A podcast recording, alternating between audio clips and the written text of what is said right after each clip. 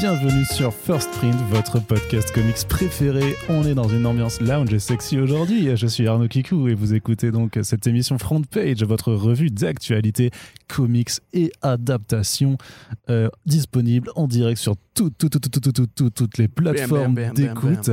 Et on a aujourd'hui avec nous Co- Co- Co- Co- Co- Corentin. Salut Arnaud, comment tu vas? Ça va Tranquille, trop bien? Ah, c'est trop cool, décidément. Je pense que ça va être incroyable pour nos auditeurs et nos auditrices de nous écouter comme ça, pour faire comme s'ils écoutaient de la ra- ra- ra- radio. Oui, mais personne ne parle plus que comme ça dans la radio depuis très longtemps. Effectivement, alors j'espère que les gens auront eu un petit peu la référence à- à- au sketch que l'on faisait. Euh, mais avant tout, Corentin, bonjour, bienvenue à toi quand même. Salut, ça va Arnaud Kikou? Ça va très bien, voilà, on reprend nos voix normales de crooner un petit peu grave. Est-ce qu'on entend peu, le euh, trafic autoroutier depuis le... Depuis le nouveau studio, depuis, Oui, le, nouveau, ça, depuis voilà. le nouveau studio d'enregistrement, je ne sais pas Corentin, mais aujourd'hui donc on s'est euh, réunis une nouvelle fois pour vous proposer donc euh, grosso modo ce qui a fait le sel de l'actualité comics sur la fin du mois de mars. Euh, donc bienvenue à vous et on commence tout de suite. hein. On va vous parler de comics euh, pour cette première partie de ce nouveau front page avec un petit point sur des financements participatifs qui ont lieu à l'heure où vous écoutez ce podcast quand il est posté. Euh, un premier projet, voilà, donc on a juste envie d'attirer votre attention là-dessus puisque ce sont euh, grosso modo pour des comics qui méritent très certainement votre attention et peut-être aussi votre argent. Je dis ça comme ça. Alors premier projet, c'est Giant Days. C'est donc une série qui est publiée en français chez Akileos et qui est en fait rééditée en ce moment sous forme d'intégrale. Vous en avait déjà parlé, souvenez-vous, euh, dans l'un des premiers back issues qu'on avait fait euh, à l'automne 2020. Donc grosso modo, c'est une série un petit peu de tranche de vie qui suit le quotidien de trois étudiantes euh, à, la fac et qui voilà qui s'intéresse vraiment aux aléas de la vie estudiantine telle que peut-être vous l'avez connue si vous étiez vous-même à la fac. Je ne sais pas, Corentin, étais-tu à la fac par J'ai exemple été à la fac, mais je n'étais pas une femme, donc techniquement ça ne me parle pas de mes tranches de vie à moi. Mais c'était bien quand même. Oui, alors. euh, La fac et le comics. euh, c'est c'est- c'est vite dit parce que j'en dire même si tu n'étais pas euh, une étudiante, alors déjà il faut savoir qu'il y a aussi des étudiants parce que voilà, c'est pas ça s'intéresse aussi à, Ouais. à- à l'entourage donc il y a aussi des étudiants. Donc, donc ce n'est pas non mixte. Voilà, c'est pas c'est Voilà, pas ce n'est pas euh, une réunion non mixte. e- Exactement, Corentin, toujours euh, très fort. Podcast politique, Voilà, ça, toujours très très fort pour allez, faire des liens avec l'actualité. Mais je veux dire que tu as quand même fait euh, la teuf, tu as suivi des cours. euh, Il y a forcément eu aussi des, des affres amoureuses. Donc, techniquement, tu devrais quand même pouvoir te retrouver euh, dans euh, Giant Days. Les affres amoureuses. C'est ça. C'est-à-dire que tu crochais sur ta voisine de, de- d'amphithéâtre et, euh, et elle, non, pas trop, voulait j'étais en couple moi à la fac majoritairement, donc euh, D'accord. j'étais pas trop concerné. Tu veux nous raconter de tes affres amoureuses Non, bah non, bah non, non, non, bah, il y aurait- tellement de. Tu faire un comics jeunesse dessus Ouais, c'est ça, il y aurait, il y aurait tellement de chapitres à cette histoire, ce serait, ça prendrait trop de temps. Euh, donc voilà, c'est, c'est donc euh, écrit par euh, John Allison, il y a Max Sarine euh, au dessin. Trois intégrés sont déjà sortis, donc la campagne là, c'est un peu une campagne de, de précommande pour les. euh, euh, pardon, pour les volumes 4 et 5, Euh, ça, ça opère un petit peu sur le même modèle que, que Bliss Edition, c'est-à-dire que les bouquins vont sortir, mais là, c'est quand même une campagne qui permet de récupérer euh, les bouquins un petit peu en avance, de soutenir l'éditeur directement, question de trésorerie, tout ça, puisque c'est des sous qui vont rentrer pour aider l'éditeur plus, rapidement, sachant que Akileos, c'est une structure qui publie ça, c'est une structure qui est indépendante, qui n'a pas de grand groupe derrière aussi, et donc qui a forcément bah, connu aussi des moments plus ou moins faciles ces derniers temps avec la crise, et donc c'est pour ça qu'ils font cette, cette jolie offre, ça vous permettra peut-être aussi juste découvrir la série, puisque euh, ça reste une excellente série euh, que moi j'ai découverte justement euh, dans les, euh, au tout début des, des, des back issues, et que, voilà, que je suivrai avec plaisir, et justement, puisque je parlais de Bliss Edition, Oh, bah, que quoi? Eh ben, il y a un autre titre de chez eux qui est également en financement euh, participatif en ce moment et qui s'appelle Kaiju Max de Thunder Cannon. Alors Kaiju Max aussi, on a déjà dû vous en parler euh, Plusieurs reprises. dans, voilà, dans, dans les podcasts et euh, je vous renvoie sinon à, à un Super Friends fait à l'époque où je les animais sur comicsblog.fr. On, avait- on avait fait un podcast avec Thunder Cannon. Grosso modo, le pitch c'est Godzilla meet Oz, donc une série carcérale en fait qui nous emmène donc sur une île qui a été transformée en prison à ciel ouvert pour des kaiju de toutes sortes. hein. donc c'est vraiment Thunder Cannon va vraiment s'amuser avec tous les grands monstres géants de, de la pop culture, qu'elles soient donc asiatiques, mais aussi américaines, euh, européennes. C'est vraiment un, un micmac de tout ça, un, un- un melting pot d'influence. Et c'est un titre voilà, qui va euh, suivre le quotidien de ces, euh, de ces monstres géants emprisonnés, s'intéresse aussi aux relations qu'ils entretiennent entre eux, mais aussi avec. Leurs affres amoureuses. Exactement, leurs affreuses amoureuses, enfin, qui, sont, qui sont un peu moins, moins consenties quand même à, à certains moments. Pour le coup, c'est voilà, c'est la vie en prison, c'est c'est moins rigolo. Euh, Il y a aussi les relations avec les, euh, les surveillants, Les qui- matons. les matons, voilà, qui eux empruntent à la culture un peu Super Sentai et tout ça. Il y a, il y a clairement, euh, il y a du Ultraman euh, pas dans chez, chez les surveillants. Et donc voilà, donc euh, le deuxième livre arrive là euh, très prochainement. Et donc il y a une campagne aussi de, de financement qui est faite pour vous permettre de, euh, de retrouver euh, le, tome un petit peu avant tout le monde. C'est une série qui mérite vraiment, vraiment le coup d'être lue. En plus, l'édition, euh, donc c'est des énormes pavés en softcover que, que Bliss propose. C'est euh, de la très, très, très bonne qualité. Donc on ne, saurait que vous inciter à, pardon, à, y jeter un coup d'œil, sachant que pour aller directement sur les campagnes dont on parle, sur le post au chat, on fait le listing des, des, des actualités, il y aura un lien donc qui vous renverra directement à la campagne en cours. Et un troisième projet dont j'ai envie de vous parler, qui là est totalement euh, différent, parce que c'est vraiment un, un- un projet pour soutenir une création originale. Donc c'est un roman graphique de science-fiction qui s'appelle Moondeer. Euh, donc euh, voilà, vous pouvez faire la blague sur Moondeer de Colanta tout de suite, comme Ah, ça. putain, merde, j'ai même pas. Comme ça, c'est vrai. Oh, putain, nous, on- Ah, effectivement, elle est Ah. très évidente pourtant. elle est très très évidente et euh, beaucoup nous l'ont fait. Mais une fois que la blague est passée, on peut s'intéresser au projet en question. Grosso modo, donc c'est un, une bande dessinée de- d'environ euh, 200 pages euh, qui est euh, le premier euh, la première création d'un auteur qui s'appelle Johan Cavege et qui nous raconte en fait euh, l'aventure d'un petit cerf comme ça cosmonaute euh, tout mignon qui protège un œuf. On ne sait pas trop ce qu'il y a dedans, à quoi il sert et qui est poursuivi par une forme de, de chasseuse intergalactique. Et donc euh, le, pitch un peu de ce roman graphique, ça va être de, suivre en fait, d'avoir une énorme course poursuite à travers les étoiles et à travers différentes planètes entre pardon ces deux personnages. Et c'est un projet qui est donc fait par euh, Bubble Edition qui avait déjà euh, en fait publié une anthologie du 9e art euh, l'année dernière qui était écrite par Thomas Mouret. Et donc en fait c'est la structure donc qui euh, gère à la base une application de gestion de collection de bandes dessinées qui est également euh, par toute transparence hein, je vous le dis et vous le savez normalement qui est aussi le, nouveau propriétaire de, de Comics Blog et 9e art avec qui voilà moi je, je- avec qui Corentin et moi travaillons du coup bah, depuis la, reprise de, de, Comics Blog en octobre dernier. Et donc en fait ils ont aussi un volet édition qui, qui s'ouvre avec voilà cette envie de lancer des jeunes auteurs. Donc là, c'est vraiment, un- vraiment un soutien à un dessinateur euh, qui qu'ils ont kiffé. Je veux dire qu'on a kiffé parce que moi, on m'a un petit peu greffé dessus aussi parce que je, je- les aide, même si je suis pas complètement partie prenante dans, dans le projet. Euh, je m'occupe surtout en gros de, de, de, faire des, des communiqués, de gérer un peu la, la partie relations presse. Et euh, bah, c'est plutôt cool puisque Johan Cavege, moi je le connaissais.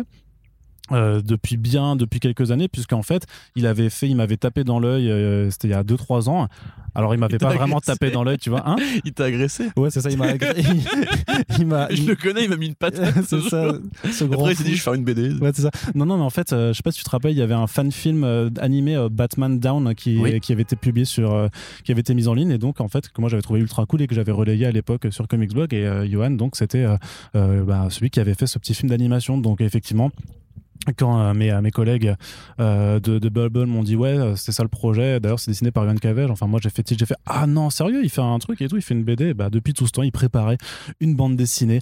Euh, et donc un projet du coup Ulu qui est plutôt franchement vénère puisque voilà on va avoir pas, pas mal d'artistes invités aussi pour faire des, des visions. Donc c'est Mathieu Bablet qui signe la couverture de l'édition exclusive à Ulule. Donc Mathieu Bablet Carbone et Silicium Bravo à Mathieu pour son fauve d'or d'ailleurs. Ad Astre ah fait mérité. c'est pas mal aussi de faire ce genre de pic. Mais il y a aussi, voilà, dans, il y a Guillaume Singelin, euh, PTSD, il y a Johan Sacré, donc euh, Minimage, qu'on a reçu euh, chez First et il y aura Elsa Chartier également, qui vont proposer des prints euh, pour chaque palier avec trois autres, avec trois autres euh, auteurs euh, débutants.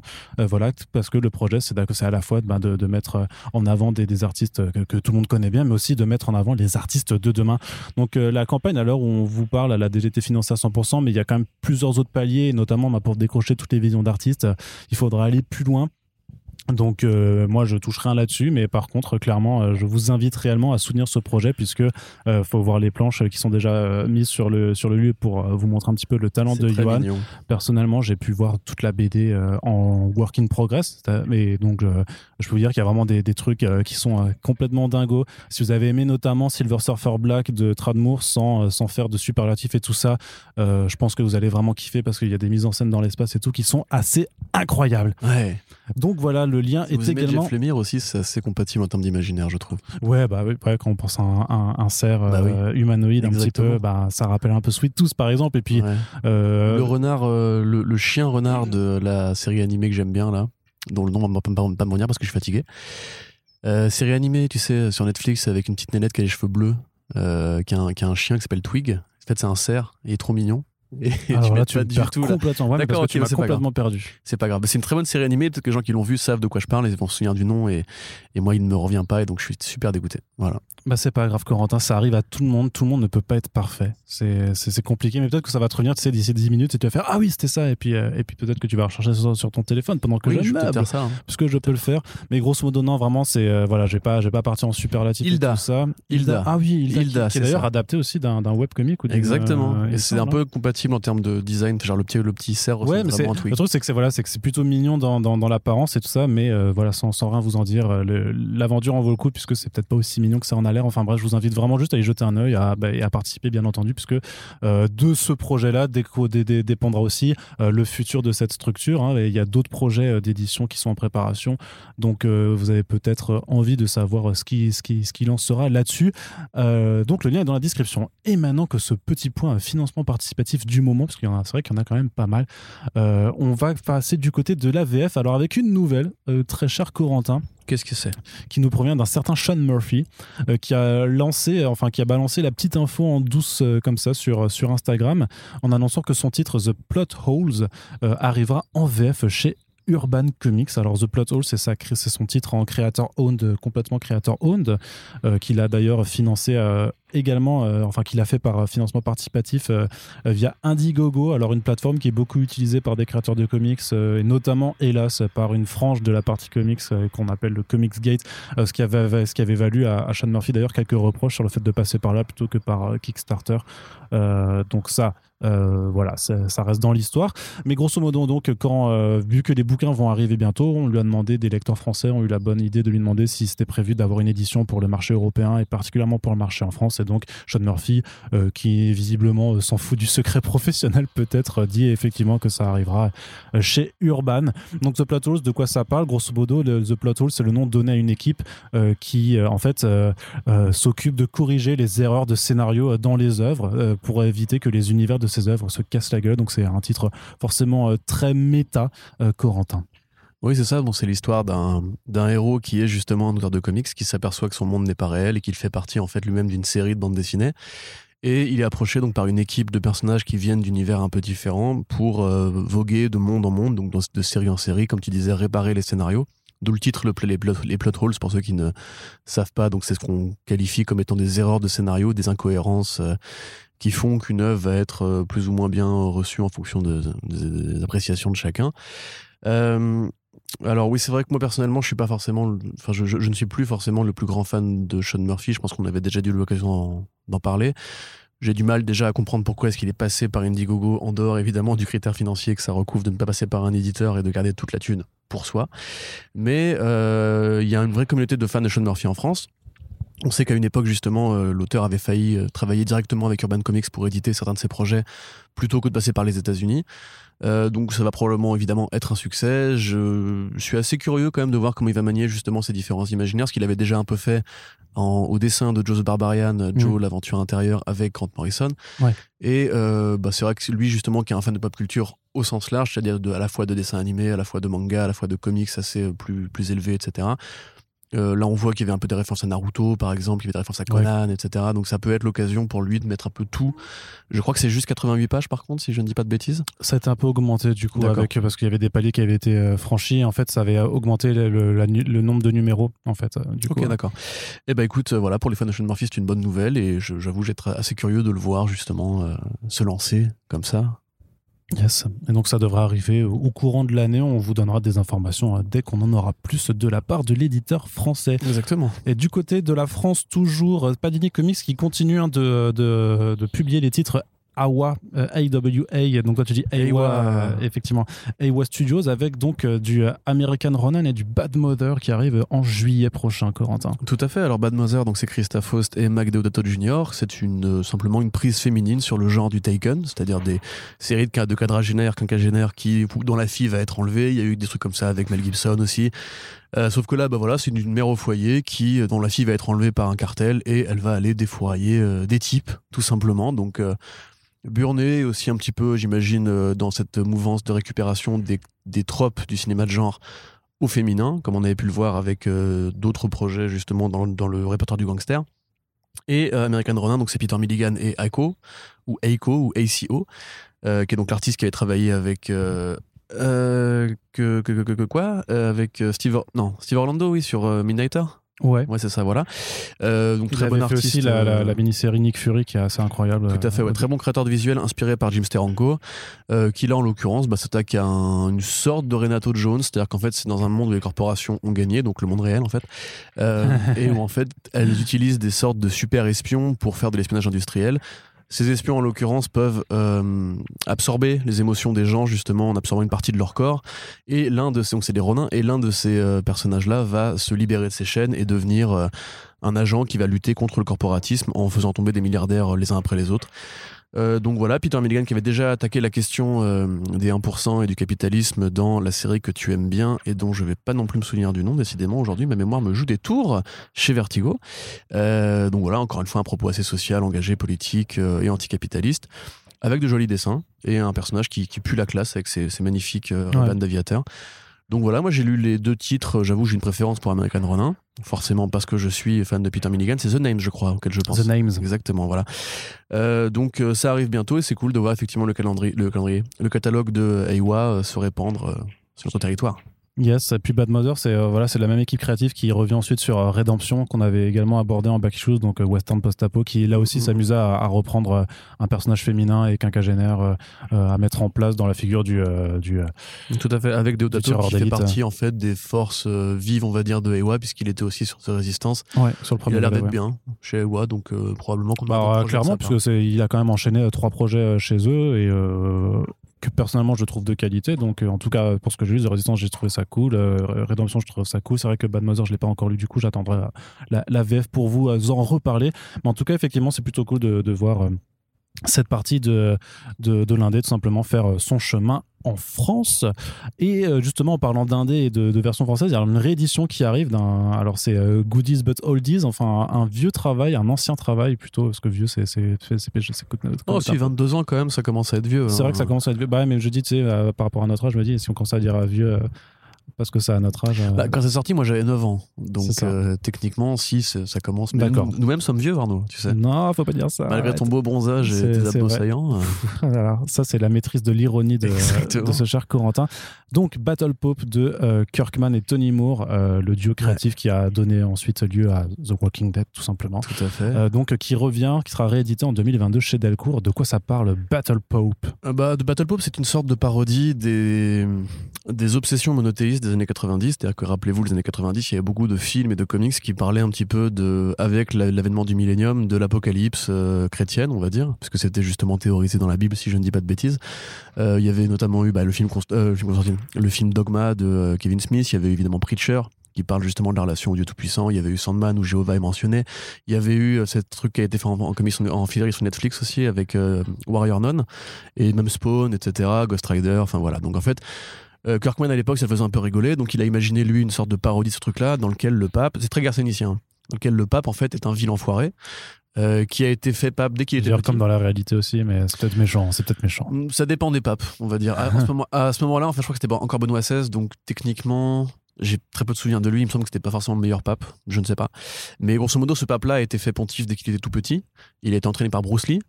Euh, oui.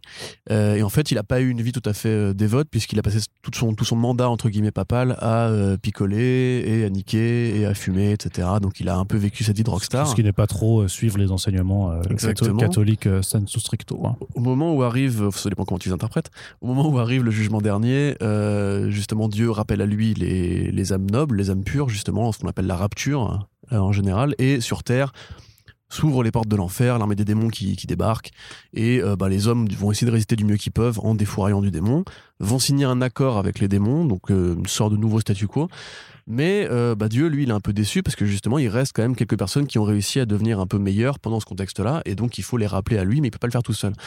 Donc il envoie un général, Saint-Michel, donc Saint-Michel le- qui pourfend le dragon, sauf que là c'est vraiment un général militaire bien vénère à la Garcénis, et qui se fait enlever par les armées de Satan. Et donc bah, le pape qui est encore en vie euh, récupère des gros biscottos, c'est vraiment Dieu lui donne des gros biscottos, réenvoie Jésus sur Terre, sauf que là Jésus c'est un petit peu un- une sorte de nerd fumeur de bédo, et bah, tous deux vont aller euh, péter la gueule de, de Lucifer pour libérer Saint-Michel. Donc voilà une très grosse parodie euh, des codes du livre des révélations, on va dire, avec euh, voilà bon, tout est dans le titre Battle Pope, tu vois, Ouais, le, ouais. le pape de bataille. Euh, donc effectivement, ça va être réédité. Ça c'était sorti en 2000 au départ, en indé, en auto-édition. Après, ça a été réédité chez, chez Image Comics en 2005 et colorisé à ce moment-là. Je suis pas très fan de la colo, je dois bien le dire, qui était qui a pour le coup très mal vieilli. Euh, mais ça reste cool, puisqu'effectivement, Kirkman, c'est devenu ce que c'est devenu aujourd'hui. Euh, ça fait partie de ces projets un petit peu de, de- de jeunesse, un, un petit peu colérique, comme Garcinis avait pu Mhm. les fa- euh, Mark Millar avait pu les faire avant de devenir euh, le grand Mark Millar. Et donc, euh, bah, c'est chouette, effectivement, d'autant qu'en plus, c'était cette espèce d'esprit un petit peu angélique. euh, tu vois, là, on parlait de AY, il y a aussi Archangel, Archangel 8 qui est sorti récemment, tu vois, donc il y a encore des comics qui parlent un petit peu de ce côté, euh, la baston entre les anges et les démons. Donc, c'est bien de ramener ce genre de parodie-là à la mode. Puis même dans, dans, dans l'autre versant, t'as aussi, le, par exemple, le retour du merci, Second Coming, tu vois, qui, qui a. merci. Longtemps du merci. Le retour du mer- pardon, Du le retour du merci, du Messi. Le retour du Messi. de retour, merci. Oui, pardon. Non, non, mais le retour du Messi de Marc Russell qui, qui est aussi euh, là, une parodie un peu de, de, Tout de à ce fait. genre de thématique. Donc, si vous voulez voir le pape euh, taper dans l'œil, mais au sens propre euh, de Lucifer, eh bien, euh, en dehors de la série Netflix, Ouais. vous avez aussi des très bons comics.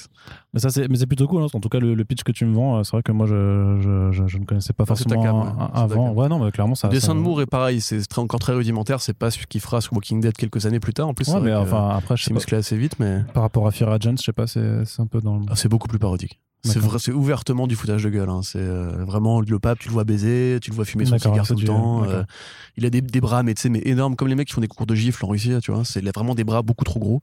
Et mais pour le coup, moi, ça me fait, c'est mon genre de délire pour le coup. Ouais, ça- non, mais clairement, ça, ça, ça me parle aussi. Donc, euh, bon, il faudra encore attendre quelques mois, parce que ça ne va pas arriver tout de suite. Mais voilà, au moins, vous le savez, euh, vous en avez été informé et on vous en reparlera. Et quand, vous, quand on en reparlera dans le, dans le Back Issues euh, en question, eh bien, peut-être que vous serez encore là et vous direz Ah oui, j'en c'est vrai, en avaient parlé l'an dernier, je me souviens. Je me souviens, il y avait des bruits de travaux dans le fond du podcast. c'est pas vrai, je suis sûr que personne ne les entend. Euh, N'hésitez pas sinon à nous, euh, à nous répondre avec le hashtag bruit de travaux euh, sur les réseaux sociaux. On continue Hashtag utile en toute situation. Ah, c'est ça. Vestron aussi, hein, qui, qui va éditer bah, des vieilleries quelque part, mais aussi du, du neuf, hein, avec quand même l'annonce donc de, de, la, de la série Tortue Ninja euh, Body Count. Corentin, un, Oui, un et vestige, ouais. donc c'est avec Simon Bisley. Simon Bisley, Kevin Eastman, oui, effectivement. C'est euh, c'est vraiment une curiosité hein, dans la bibliographie des Tortues Ninja.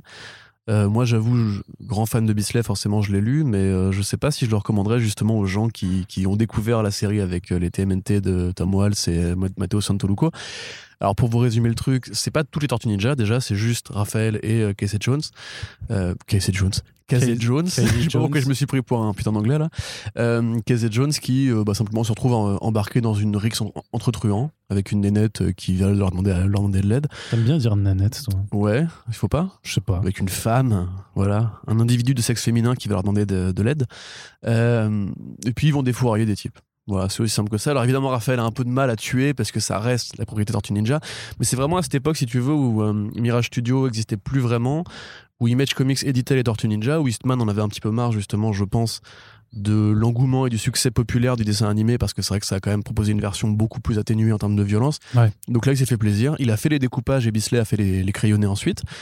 Euh, c'est très violent. Il y a des têtes qui explosent. Ça tue des gens à coups de stand de hot dog. Et tout le monde, toutes les meufs sont en string, non aussi? Il y a, ouais, il doit y avoir, J'ai vu des planches passer quand même. euh, c'est-. Non, plus qu'une même C'est plus les tétons qui pointent dans mon souvenir. Oui, voilà. la fille reste habillée, mais bon, elle est quand même dessinée de manière à ce que tu puisses quand même profiter du côté. C'est les années 90, on s'en bat les couilles du féminisme. Allez vous faire niquer, nous on aime bien les gonzesses euh, à à poil. Et, et donc, effectivement, voilà, c'est vraiment un produit particulier. J'ai vu beaucoup de gens réagir d'ailleurs favorablement à cette annonce-là. Quelque part, c'est cool pour Vestron qui récupère bah, une franchise qui, qui a un public en France. Euh, mais vraiment, voilà, si vous voulez le feuilleter un peu avant pour savoir dans quoi vous mettez les pieds, c'est aussi du Bisley qui commence euh, moins que sur Lobo, justement, à essayer de. Enfin, qui, qui n'a plus envie, si tu veux, de respecter les formes. euh, Ah oui, Très balai. Non, non, logique, c'est etc. ouais, c'est punk, comme on dirait. voilà, c'est très punk, c'est très gratos, c'est très graphique. Mais aussi, voilà, moi je sais que je suis un petit peu dans la niche des fans de TMNT dans la violence, parce que j'aime beaucoup le volume justement des Image Comics qui avait été fait Ah à l'époque. Ouais, ouais, vraiment. Bah, j'aime est tout ce qui est série Z. euh, qui est décrié de ouf euh, en général. Moi j'ai- j'aime beaucoup de mauvais goût, tu vois, en fait. Et pourtant, tu n'aimes pas. euh, Non, j'ai. Blackfeld Hein si, si, oui, non, bah, d'ailleurs, c'est juste que c'est mal dessiné. Il y, a- il y a mauvais goût et il y a mal dessiné, tu vois. Non, je veux dire que t'aimes pas Camaro comme moi, alors que pourtant t'es fan de Ouais, non, goût, musique par contre, je, suis beaucoup moins série Z. c'est plus toi, ça. C'est vrai. Euh, et sinon aussi, le, parce que c'est vrai que Vestron publie notamment bah, pas mal de comics dérivés de licences, euh, que ce soit du Alien, Bah, du Predator, ouais. euh, enfin, et- ouais, quasiment. Exclusivement, je crois même. Alors je dirais peut-être pas exclusivement pour pas non plus euh, être en porte-à-faux en oubliant une création originale d'un côté ou de l'autre, mais donc il y euh, publie notamment les, comics Transformers euh, depuis pas mal de temps, et donc il y a le, le, fameux crossover qui avait été annoncé il y a quelques mois, Transformers Retour vers le futur, qui arrivera également chez eux. Je pense que ce sera aussi un petit succès puisque c'est le genre de, de crossover what the fuck que l'industrie propose et qui trouve toujours clientèle parce que euh, et sans jugement de valeur, c'est vraiment le côté on est là pour, pour se marrer, pour faire des, des conneries et puis, et puis ça marche. Ouais, quoi. bon, ça assume de toute façon même la, la série euh, qui d'ailleurs ne dure que, deux- que deux numéros. Euh, donc oui, c'est la rencontre de Tonton dans le futur et des Transformers. Ça dure que deux numéros, mais alors deux gros numéros. Deux gros numéros, ouais. Euh, qui, bah, simplement, voilà, la, la DeLorean est un Transformers, est un Autobot, évidemment. c'est con, c'est trop con. Euh, voilà, qui a la personnalité de Doc. Alors bon, voilà, Marty se réveille un, un matin, comme à la fin Retour vers le futur 1, sauf que au lieu de découvrir que euh, son père est bien sapé, Porte des est devenu écrivain et que Biff est devenu garagiste, là il découvre que bah, c'est la guerre entre les Decepticons et les Autobots et qu'il faut vite sauver le monde avant que ce soit un, un- un peu trop la merde. Euh, donc voilà, c'est effectivement très régressif, c'est effectivement fait pour les fans de ces franchises-là qui clairement n'ont pas spécialement d'attente particulière en termes de scénario. J'avoue que si je devais vous conseiller plutôt un des deux, je dirais quand même prenez plutôt Body Count parce que ça reste un peu plus noble. Là, pour le coup, on est vraiment dans le comics à franchise euh, qui s'assume tel quel. Ouais, qui est vraiment dans l'exploitation pour faire de, de l'exploitation. C'est ça, voilà. Hmm. Après, c'est rigolo de voir euh, la DeLorean en mode Autobot, mais euh, tu sais qu'en plus, elle a le convecteur temporel au milieu du torse, comme si c'était euh, le logo d'Iron Man, tu ouais. vois. Enfin voilà, Hmm. c'est. J'avoue que j'ai pas trop kiffé personnellement, mais j'aime pas les Transformers, donc peut-être que ça. C'est vrai que de mon côté, c'est aussi une licence qui me laisse un petit peu de marbre, mais, euh, mais voilà, de toute façon, ça, sera, ça s'adresse clairement aussi à un public de niche. Quoi. Alors, Vestron, c'est vrai que c'est des albums petit format en souple et tout ça. En général, j'espère que, enfin, c'est pas, c'est un peu. Ça se discute, quoi, tu vois. Enfin, j'aime bien que ce soit en souple, mais par contre, euh, parce que je trouve que, le, enfin, on en avait déjà parlé dans un précédent podcast, je crois que, enfin, que moi j'étais plutôt pour le retour au souple aussi, juste pour entraîner aussi une baisse des prix euh, pour que les, les, les comics soient un peu plus accessibles. Par contre, c'est vrai qu'ils font un petit peu, un, un format un peu plus, un peu plus petit pardon que la moyenne, euh, qui je trouve un petit peu dommage par rapport au plancher tout ça quoi. Donc euh, Oui. voilà. On passe du côté de la VO parce qu'il y a aussi pas mal de choses qui, qui se passent en VO. Alors Corentin, est-ce que tu penses que faire revenir la SDCC en présentiel pour le week-end de Thanksgiving c'est une bonne idée? Bah, pour le week-end Thanksgiving, j'ose espérer que euh, les choses seront- se seront améliorées d'ici là. D'après notre patron à nous, c'est pour la mi-mai, donc euh, tout va bien, on sera largement dans les temps. Euh, non, mais c'est vrai qu'effectivement, petit à petit. Sachant que la, la- la dynamique de vaccination aux États-Unis est quand même pas la Oui, même que ça c'est ce que j'allais dire. hein. Voilà, petit à petit, on, on commence à voir des, enfin, au moins une accalmie, si pas un retour à la normale. Il y a des cinémas qui rouvrent aux États-Unis. Ils commencent petit à petit à, à s'amorcer une sortie de crise. Euh, putain, je parle comme sur BFM, c'est horrible. Euh, mais oui, ça, ça- ça me paraît raisonnable entre guillemets de, viser plus cet horizon-là que l'horizon Si- Si tu estival. veux, je peux faire Jean Messia en retour après, mais Tout Bourdin, peut-être non plutôt. non sur BF. Ah non oui c'est bah, mais, mais, Messia c'est c'est sur plus pardon. Bah oui. Enfin, Arnaud. Enfin c'est news Je pardon. sais pas. Enfin, en plus, tu regardes CNews. Hein Mais pardon de le dire. Non, pardon. Euh, donc, euh, de quoi on parlait? San Diego Comic Con, c'est ça exactement. C'est bien. Je suis content parce que Ah justement. ouais, toi t'es content euh, Ah bah c'est marrant tiens. T'es pas, content, toi? Non, D'accord. parce que c'est clairement, clairement une preuve que l'islamo-gauchisme a encore. Ah oui, d'accord, ok. non, non, mais par contre, vraiment, non, non, mais il y, a- il y a eu. Mais C'est l'ayatollah Khomeini avec le régime chinois, finalement. c'est ça, non, mais de dire qu'il y a eu quand même énormément de critiques, euh, en fait, sur le choix de la date surtout, puisque faut comprendre que Thanksgiving pour les ricains, c'est important, c'est une fête euh, traditionnelle et familiale qui est. C'est la fête des États-Unis. Ok. Parce que c'est la seule fête qui, grosso modo, est vraiment exclusive aux États-Unis. D'accord, ouais. et, et en fait, bah, il y a énormément de créateurs de comics et de professionnels en fait qui ont juste dit, mais en fait, les gars, euh, ça va faire euh, deux ans en fait euh, qu'on n'a pas pu fêter euh, Thanksgiving euh, ensemble, enfin qu'on n'a pas pu le faire correctement. Euh, Qu'est-ce qui vous prend de, placer cette, convention à ce moment-là? Parce que vous savez très bien que les, les trois quarts des gens en fait vont juste euh, vouloir retrouver leur famille alors qu'ils n'ont pas pu le faire l'année dernière. Il y a des craintes même par rapport aux dynamiques de population de faire d'avoir beaucoup de monde alors que on ne sait pas non plus de quoi sera réellement faite la situation en novembre euh, qui trouve que c'est peut-être encore un peu trop un peu trop juste c'est pour ça que de toute façon dans la dans la plupart des cas sinon il y a énormément de festivals et de conventions qui ont été juste été repoussés encore une fois à 2022 par exemple la Japan Expo chez nous, Comic Con Paris, on n'a pas de nouvelles, mais priori, enfin, à mon avis, ça ne se passera pas en 2021 non plus. Paris Manga, je doute réellement que qu'ils arrivent à faire leur édition correctement en novembre prochain. et, donc voilà, et que aussi, tu sais, ça va entraîner. alors, il y a les artistes, les invités, tout ça, mais tu es aussi du côté juste de ceux qui travaillent dans la restauration, dans l'hôtellerie, euh, au niveau de la, et de la convention même, qui disent mais les gars, vous allez forcer en fait à, faire travailler tous ces gens-là euh, avec euh, des, un, flux tendu, alors que pareil, vous allez leur faire manquer une occasion de simplement pouvoir juste souffler un petit peu. Alors tu souffles et tout, mais le capitalisme c'est bien à deux minutes, mais peut-être que. Non, mais c'est pas une question de capitalisme. Bah, déjà, tu pars du principe que tout le monde a une famille. Moi, je pense aux orphelins divorcés qui se font chier à Thanksgiving chaque année. Oh, vu hein, qui voient pas leurs gosses et tout, et qui, qui ont juste que la culture pour se distraire. C'est cynisme. Un petit trailer de euh, Godzilla 28, tu vois. Oui, mais un, petit trailer, ça se fait en ligne de toute façon. Tu vois, une édition online pouvait, pouvait, se faire. Après, moi, franchement, j'ai pas forcément de, questions, puisque de toute façon, ça ne me concerne pas, vu que je n'irai pas à San Diego en novembre, en novembre 2021, a priori. Mais c'est vrai qu'au début, j'étais, ah, c'est cool. Et en même temps je me suis dit en fait je me suis dit bah, parce qu'en plus ils le font que sur trois jours au lieu des cinq habituellement. Donc de toute façon ça va être quelque chose qui va être un petit peu euh, si tu veux en, demi-mesure par rapport à ce que à ce qu'est la San Diego. Donc tu peux t'attendre à ce que tout le monde ne joue pas à jeu que tout le monde n'ait pas envie de le faire. Euh, ils l'ont clairement dit qu'ils faisaient ça surtout pour des motifs financiers parce que euh, clairement par rapport aux exposants et tout ça la vente de, produits et tout sur place il y a un manque à gagner clairement. Et je les comprends je les comprends c'est normal c'est un business il faut il, faut maintenir. Mais en même temps je me dis du coup est-ce que ça va être juste une édition où voilà il y aura des, des, des gens qui vont vendre des, goodies. Est-ce que les artistes auront envie de jouer le jeu ou pas, de se retrouver? Est-ce que c'est eux qui sont le plus au contact des publics aussi, tu vois, puisqu'ils servent. non, mais de toute façon, c'est. il y a plein de trucs. Fait, euh, je veux dire. Après, c'est toujours pareil, c'est compliqué de se projeter dans l'avenir avec euh, le coronavirus. Moi, j'écoutais à la radio, voilà, ça, ça, vaut ce que ça vaut. Hein. Je suis pas épidémiologiste, évidemment, contrairement à Monsieur Macron. Euh, que euh, a priori il y aurait un retour du Covid, enfin il y aurait un retour des, contaminations plus importantes euh, à l'automne comme l'année dernière, c'est-à-dire que l'été va être la période où ça va se calmer un peu et ça pourrait revenir ensuite entre septembre et octobre. Donc il n'est pas certain que ce soit maintenu, c'est comme les dates de sortie de film, c'est-à-dire pas de dire on fera à telle date, finalement après deux semaines après c'est une autre date, etc moi, dans, si tu veux, c'est plus la, perspective de, euh, de retrouver un peu justement euh, un monde normal qui m'intéresse. Après que les ricains ne partent pas en week-end au, ski à Thanksgiving, je t'avoue que je m'en bats complètement la race. Euh, d'autant qu'en plus, c'est l'année dernière, ils avaient déjà imposé des mesures de restriction et les gens étaient quand même partis pour Thanksgiving, ce qui avait fait, favoriser la, la propagation de la maladie. Euh, là, j'ai même envie de te dire que si justement le virus reprend, il sera plus important que les gens n'aillent pas euh, au Comic Con, mais il sera, aussi important que les gens pas voir leur famille, tu vois, quelque part. Donc, euh, c'est une situation qui est de toute façon très compliquée. On n'est pas là pour répondre à ça, je pense. Mais voilà, je ne fête pas Thanksgiving et honnêtement, je m'en fous un peu de cette fête qui quand même célèbre le pillage d'un pays par des colons malsains. donc, je m'en fous. donc, J'allais dire quelle envolée, Corentin. Non, après, je sais pas, parce que tu vois, c'est pas un truc qu'on a en France. De la même façon que. Bah, c'est comme si. Euh, je sais pas, après, c'est quoi la, Je sais pas, c'est comme la si. fête française spécifique Le 14 juillet. Il y a la Saint-Guil. C'est vrai qu'il y a la, Janguille. La Janguille, pardon, la Janguille. La Janguille, c'est vrai. Ça arrive bientôt C'est quand C'est bientôt, ouais. C'est bientôt, il va falloir qu'on se, qu'on se, qu se, déguise, puis à 15h, on arrive le déguisement et on la reprend à 19h. À 19h, ouais. Et euh, ah, j'adore les, les baguettes beurrées, moi, c'est vraiment mon kiff, quoi. Donc, euh, je, je, suis un, je suis un peu chaud euh, là-dessus. Non, mais blague à part, c'est comme si ils organisaient une convention pour le 14 juillet, tu vois. Ouais, non, bien sûr, bien sûr. Après, je t'avoue que moi, j'en aurais rien à foutre et je dirais à la ça, convention. Voilà, parce que je pense que, si tu, comme tu dis, tout le monde n'est pas obligé de participer. Il y en a plein qui probablement vont passer la main.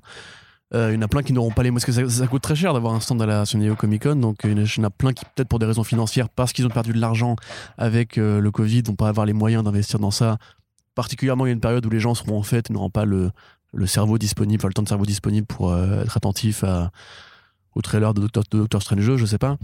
Donc, je sais pas. Moi, personnellement, j'ai plus l'impression en plus que Marvel et Warner essayent un peu de se désolidariser de ce genre de grands événements petit à petit. Pour l'instant, ouais, bah, ils ont clairement montré, de toute façon, entre le DC Fandom et le Disney Investor Day, qu'ils en avaient absolument plus besoin. Euh, Warner aussi, attends, c'est eux qui ont commencé en plus. Donc, euh, bah voilà, donc ils, ont, ils ont euh, absolument plus besoin de ces manifestations pour avoir leur propre succès, puisque de toute façon, c'est Internet qui fait tout. Après, j'imagine que quand même, faire des panels avec Feige sur scène qui arrive et qui fait Ouais, les gars, bon, on a compris que vous vouliez les X-Men versus les Avengers. Bienvenue l'imitation.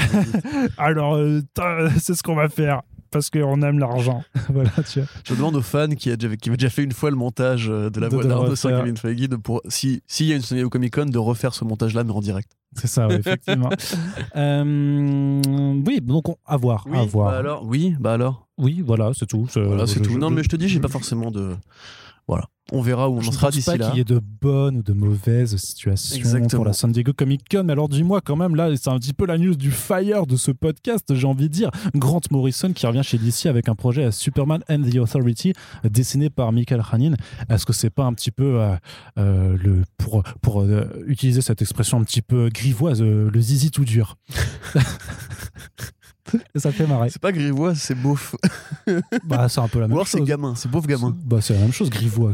Grivois, c'est beau. Enfin, Donc, ça te fait marrer quand même, hein tu me fatigues. Non, mais c'est tu me fatigues. T'as vraiment une tête quand tu me dis ça. en mode, eh, c'est tout dur, quand même. Euh, c'est cool. Après, c'est que deux numéros. hein, attention, rappelons-nous bien. Mais de Euh, numéro oversize, donc en- au- parce que s'ils le sortent en album, c'est que ça fera un album de 80 pages minimum. Tout à fait. vois. Alors, de ce que j'ai compris, parce que moi, je ne suis pas à jour dans le volume de Superman de Bendis, c'était assez logique que Superman finisse par, par récupérer une équipe d'espions. Euh, par contre, je suis très content de voir que l'Authority, enfin une partie de l'Authority, parce que c'est pas vraiment la vraie Authority, euh, est remise en avant par DC Comics, avec même euh, des trucs euh, intéressants, comme par exemple le, personnage de Manchester Black, qui sera dans l'équipe, alors qu'au départ, lui, justement, c'était un personnage qui venait d'une parodie de la publiée chez DC en canon. Donc on voit Grant Morrison qui s'amuse toujours avec les correspondances euh, d'univers, le côté un petit peu méta, etc. Quelque part, c'est cool de le, le ou la revoir et juste écrire en fait, parce que c'est vrai qu'à part sa série télé, depuis quelque temps, il ou elle n'est plus très présent sur les comics. Il ou elle a même, euh, entre guillemets, renoncé un peu à son projet Ar- Arkham Asylum 2. Enfin, il ou elle l'avait dit. On hein. on n'entend on plus parler effectivement de, de ce projet-là. La dernière fois que il ou elle en avait parlé, c'était justement pour dire que c'était sur une étagère, qu'il avait écrit des pages, mais qu'il avait juste ou elle n'avait juste pas le temps en fait. Ouais. Donc pour le moment, euh, c'est cool de voir Grant Morrison revenir euh, sous une forme ou une autre. Maintenant, j'avoue que j'aurais préféré justement Arkham Asylum 2 quelque part, mais ne boudons Ouais. pas notre C'est plaisir. sûr, c'est sûr. Mais après, en plus, ce, ce sera quand même dessiné par Michael, donc c'est c'est plutôt. C'est ça, voilà. hein. notre plaisir, c'est quand même une belle affiche. Grant Morrison, Michael Hanin, on est content. Et effectivement, oui, la perspective de. En plus, on avait vu que Midnighter était un peu euh, remis en avant par DC récemment. Donc là, Midnighter, Apollo et Manchester Black. Et quelques autres personnages qui, a priori, n'ont rien à voir avec l'autorité classique de Wallstorm. Mais c'est pas grave, c'est cool, il y a Superman. Et en plus, c'est aussi quelque part une sorte de payoff de son run de Superman, enfin de son run d'Action Comics qui avait été un peu sabordé euh, par DC, qui, je pense, n'avait pas compris ce qu'il voulait faire ou n'avait pas laissé le temps d'aller au bout de son idée comme il voulait faire la Bat Révolution avec Superman. Euh, voilà, non, je suis, content évidemment de, voir euh, mon pote Grant, enfin ma pote, mon pote Grant, que j'aime bien. Ok, très cool. Bah, De toute façon, ça va suivre parce que euh, les détails seront sûrement annoncés vu que l'album doit sortir euh, à d'ici la fin de l'année. euh, d'ici hey, la fin de l'année. Pas mal. c'est pas mal quand Parce que même. DC Comics, Yes. c'est les lettres D et C Yes. prononcées à l'anglaise. Yes. Waouh! Ça, c'était un peu de l'humour. Tu m'as dit que je devais trouver une nouvelle blague et du coup, c'est fait. Bah, elle est pas nouvelle du tout. Tu l'as jamais faite celle-là avant, t'es sûr? Non, je suis pas sûr. comme David Ayer, hein, c'est un truc que tu places. Celui qui est jamais là. Ouais. Parce qu'il est ailleurs. Allez, euh, séisme, séisme Ouah, euh, dans le milieu de l'édition américaine, euh, puisque euh, Marvel quitte à son tour Diamond Comics. Hein Il leur a fait euh, ciao les nazes, on se casse puisque on aime trop le pognon et on en a marre de vos euh, de vos bronquignoleries. Euh, grosso modo, en fait, Diamond Comics donc il- qui était en fait le distributeur principal en fait se fait un petit peu bolosser dans, dans tous les sens depuis l'année dernière. Euh, il paye, si tu veux, un peu le contre-coup de euh, bah, d'avoir dû fermer euh, euh, leur service pendant la- le, le premier confinement euh, généralisé, ce qui était largement compréhensible dans l'idée de simplement ne pas mettre en danger en fait euh, le- leurs employés. Et on, on vous renvoie à d'anciens podcasts sur Comicsblog où euh, Corentin a dé- Mais ça, apparemment, c'est ça. mal en fait. C'est mal de Mais je sais pas. Après, je sais pas si, euh, en, en vrai, je sais pas si c'est euh, complètement lié, lié à, lié à ça. Le, le fait est que Mon- euh, Diamond, Diamond avait un monopole pendant euh, 25 ans, que là, c'est en train de se terminer parce que DC Comics du coup a quitté les ponts, que Pen- Penguin Random House a racheté, a racheté Simon et Schuster euh, pour un milliard de dollars et que c'est devenu maintenant en fait le plus gros éditeur. Un de... milliard? Ouais, ouais, ouais, ouais, ouais. Ça vaut un milliard, c'est Manchester Bah ouais.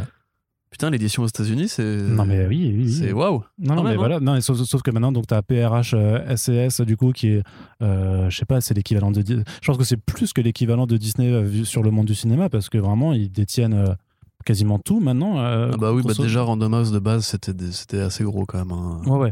Et, et, et, simplement, en fait, Penguin Random House distribuait déjà pas mal d'éditeurs sur le marché en fait des libraires généralistes et notamment pour les et aussi les albums à destination des, des comic shops. Et du coup, bah en fait là, tout simplement, ils, ils, ont un, monopole encore plus encore plus fort quoi, puisqu'ils vont distribuer aussi maintenant les comic books de, de, Marvel en plus de, de leurs albums, sachant qu'ils s'occupaient déjà des donc Jusqu'à ce que Disney rachète Random House. Non, ça, je pense pas que. Je sais pas, je, je, je, je, les vois pas faire. tu sais, la logique de concentration, à, force, euh, ils finiront par se racheter. Ils hein. s'occupent des albums de, donc, de DC, de Archie, de IDW, de Dark Horse, euh, de Kodansha, de, et même de, de AWA ou TKO, enfin, ce genre de choses, quoi. Donc, euh, non. Ouais, même d'une bonne partie roman graphique, de toute façon, en général. Hein, Parce qu'ils ont eux-mêmes leur production, ouais, ils, ont, ils ont même leur production, de façon, de, de, de, graphic novels. alors, il y a juste une petite, un peu, une petite subtilité c'est que, euh, que euh, Diamond Comics pourra continuer de livrer les comic shops qui sont inscrits chez eux en devenant, si tu veux, l'intermédiaire entre les, les comic shops et Penguin Random House. C'est-à-dire qu'ils vont se fournir chez PRH et après, ils s'occuperont quand même de la distribution. donc prendre une marge moins importante. Bah là, clairement, ouais, c'est ça. Mais par rapport au comic shop, euh, par rapport à toutes les difficultés que ça peut être d'ouvrir un compte, de, de, de, refaire toute la logistique et tout ça, puisque euh, ça demande bah, voilà, des, de l'adaptation et de, de, se créer des comptes chez un autre fournisseur, de réajuster ses niveaux de commande et tout ça. Euh, c'est plutôt compliqué et je pense plus peut-être pour les revendeurs un peu plus vieux qui sont moins à l'aise avec, avec ce genre de choses. Mais c'est quand même vraiment, ça marque vraiment la, fin d'un monopole, mais peut-être pour en aller vers un autre parce que honnêtement, je t'avoue que moi, je m'attends clairement clairement à ce que. Euh, euh, Diamond ferme ses portes. Non, pas du tout. Pas ce que Diamond ferme ses portes. Euh, ils vont peut-être continuer à distribuer aussi, parce que je sais pas combien il faut payer chez, chez PRH pour pouvoir distribuer par eux. Mais je m'attends à ce que d'ici shift en fait, parce que là ils sont chez Lunar maintenant. Mais je m'attends clairement à ce qu'ils aillent chez PRH aussi. Enfin que PRH du coup, ouais, effectivement, s'accapare d'autres d'autres éditeurs pour la distribution des single issues, parce qu'ils ont, ils ont déjà quasiment tout le monde sur les albums. Mais maintenant, ils vont aussi, je pense, euh, très certainement aller recruter euh, pas mal. Euh. Donc, en gros, grosso modo, c'est même ce que, ce que certains revendeurs et professionnels de l'industrie disaient. C'était les gars, euh, notamment aux éditeurs indépendants. Il s'adressait aux éditeurs indépendants. Il disait euh, les gars, c'est le moment maintenant d'aller revoir vos, euh, vos, tarifs avec Diamond parce que clairement, ils sont plus du tout en position de force. Et donc, si vous avez des intérêts à faire jouer là-dessus, ben, par rapport à la marge justement qui, qui se prennent et tout, c'est le moment d'aller leur parler parce que clairement, là, vous pouvez, vous pouvez en profiter pour, pour revoir certains de, certainement vos tarifs. Parce que je dis pas, la situation était, on va dire, stable, mais je sais pas si tous les tarifs étaient justes chez Diamond. Il y avait aussi des revendeurs qui disaient qu'il y avait plein de trucs à corriger, plein de défauts. Et donc, quelque part, la crise a fait que accélérer des, choses qui de toute façon devaient sûrement être corrigées euh, dans, ce marché.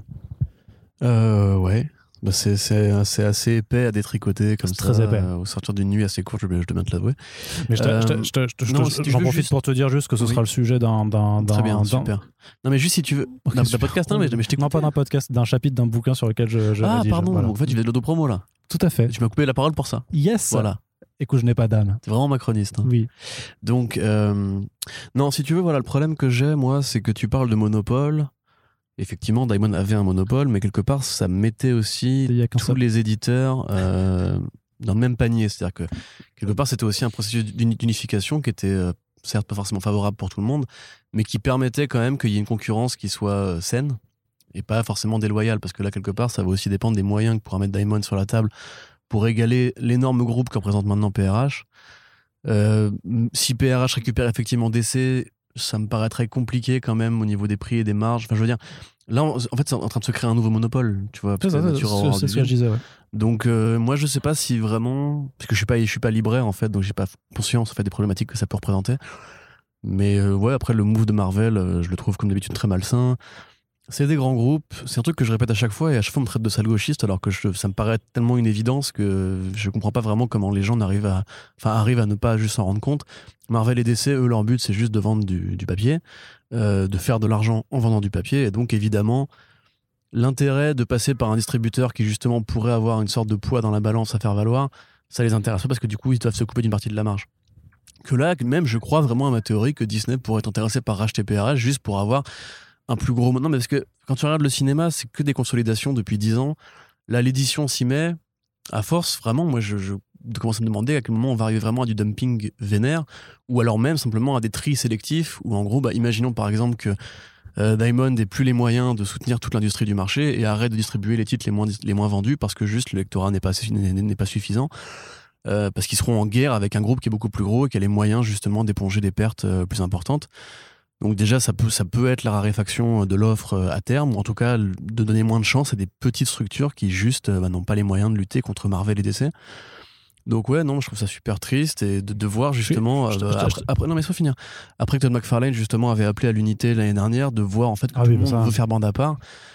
Quelque part, c'est triste parce qu'on avait l'impression, enfin on avait le sentiment, je pense, euh, au début du Covid que l'industrie arrivait à, faire front commun, qu'il y avait une solidarité générale, à la fois avec des offres de soutien euh, aux artistes, avec des, des levées de fonds, des ventes aux enchères et aussi justement ce côté attendons ne tirons pas tous euh, les uns sur les autres et on verra bien. Et au final, ce qu'on voit, c'est que finalement, bah, une fois que la crise commence à passer, tout le monde tourne le dos au, gars qui, quelque part, a pris la décision, je trouve, saine de protéger ses employés. Alors que si on avait laissé justement Marvel et DC euh, appliquer un choix du même genre, ils auraient probablement dit bah les couilles de nos employés, ce qui compte c'est qu'on continue à vendre du papier pendant, pendant le Covid quoi. Et je trouve ça vraiment euh, problématique parce que c'est quand même des gens qui justement te vendent des super-héros.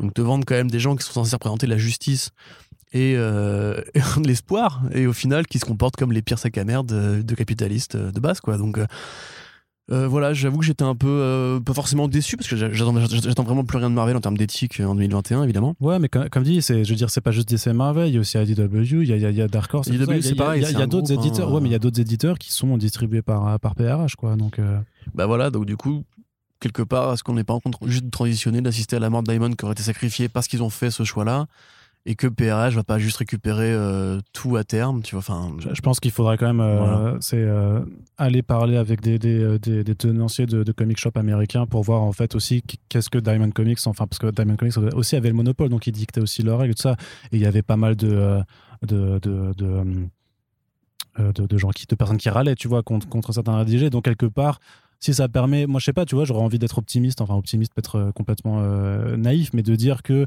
euh, justement le fait de, de, secouer un peu les choses, ça permet aussi de revoir aussi certaines façons de fonctionner et que, que, que, Diamond ou n'importe quel autre distributeur peut aussi bah, corriger le tir sur certaines choses qui qui pouvaient pas faire. Personnellement, tu vois, franchement, moi j'y vois par contre, c'est ce que j'y vois comme réaction par rapport à un truc que je crois que j'avais dit dans, dans, un précédent front page, c'était que je t'avais dit que Diamond Comics voulait revoir sa politique sur la, les, les comics qui peuvent être renvoyables en fonction de leur nombre de variantes. C'est-à-dire qu'au-dessus de deux variantes, euh, ils étaient plus euh, returnable. Voilà. Et donc Marvel s'est dit, bon, dans ce cas-là, on arrête de bosser avec vous. bah, là, par contre, j'y vois vachement plus une forme de sanction là-dessus parce que, euh, pour le coup, justement, PRH, ils ont communiqué, ils ont fait, oui, oui, vous inquiétez pas, les variantes, ça va continuer, les, variantes spécifiques au comic shop, ça va continuer avec Marvel et tout ça. C'est vraiment débile. Enfin, c'est pas débile, c'est dégueulasse, c'est un, un, caprice d'idiot. Tout le monde leur dit, vous faites non, trop parce que d'idiot, c'était chez DC. Très drôle. Tout le monde leur dit, vous faites trop de variantes. Excellent, vraiment, hein, j'ai ri. bah oui, on l'a vu. Euh, tout, le monde leur dit, vous faites trop de variantes, vous êtes relou avec ça, vous étouffez le marché, c'est chiant. Ça coûte de l'argent au libraire parce qu'il faut qu'il commande euh, suffisamment de variantes et qu'il a moins de budget à mettre après pour d'autres trucs.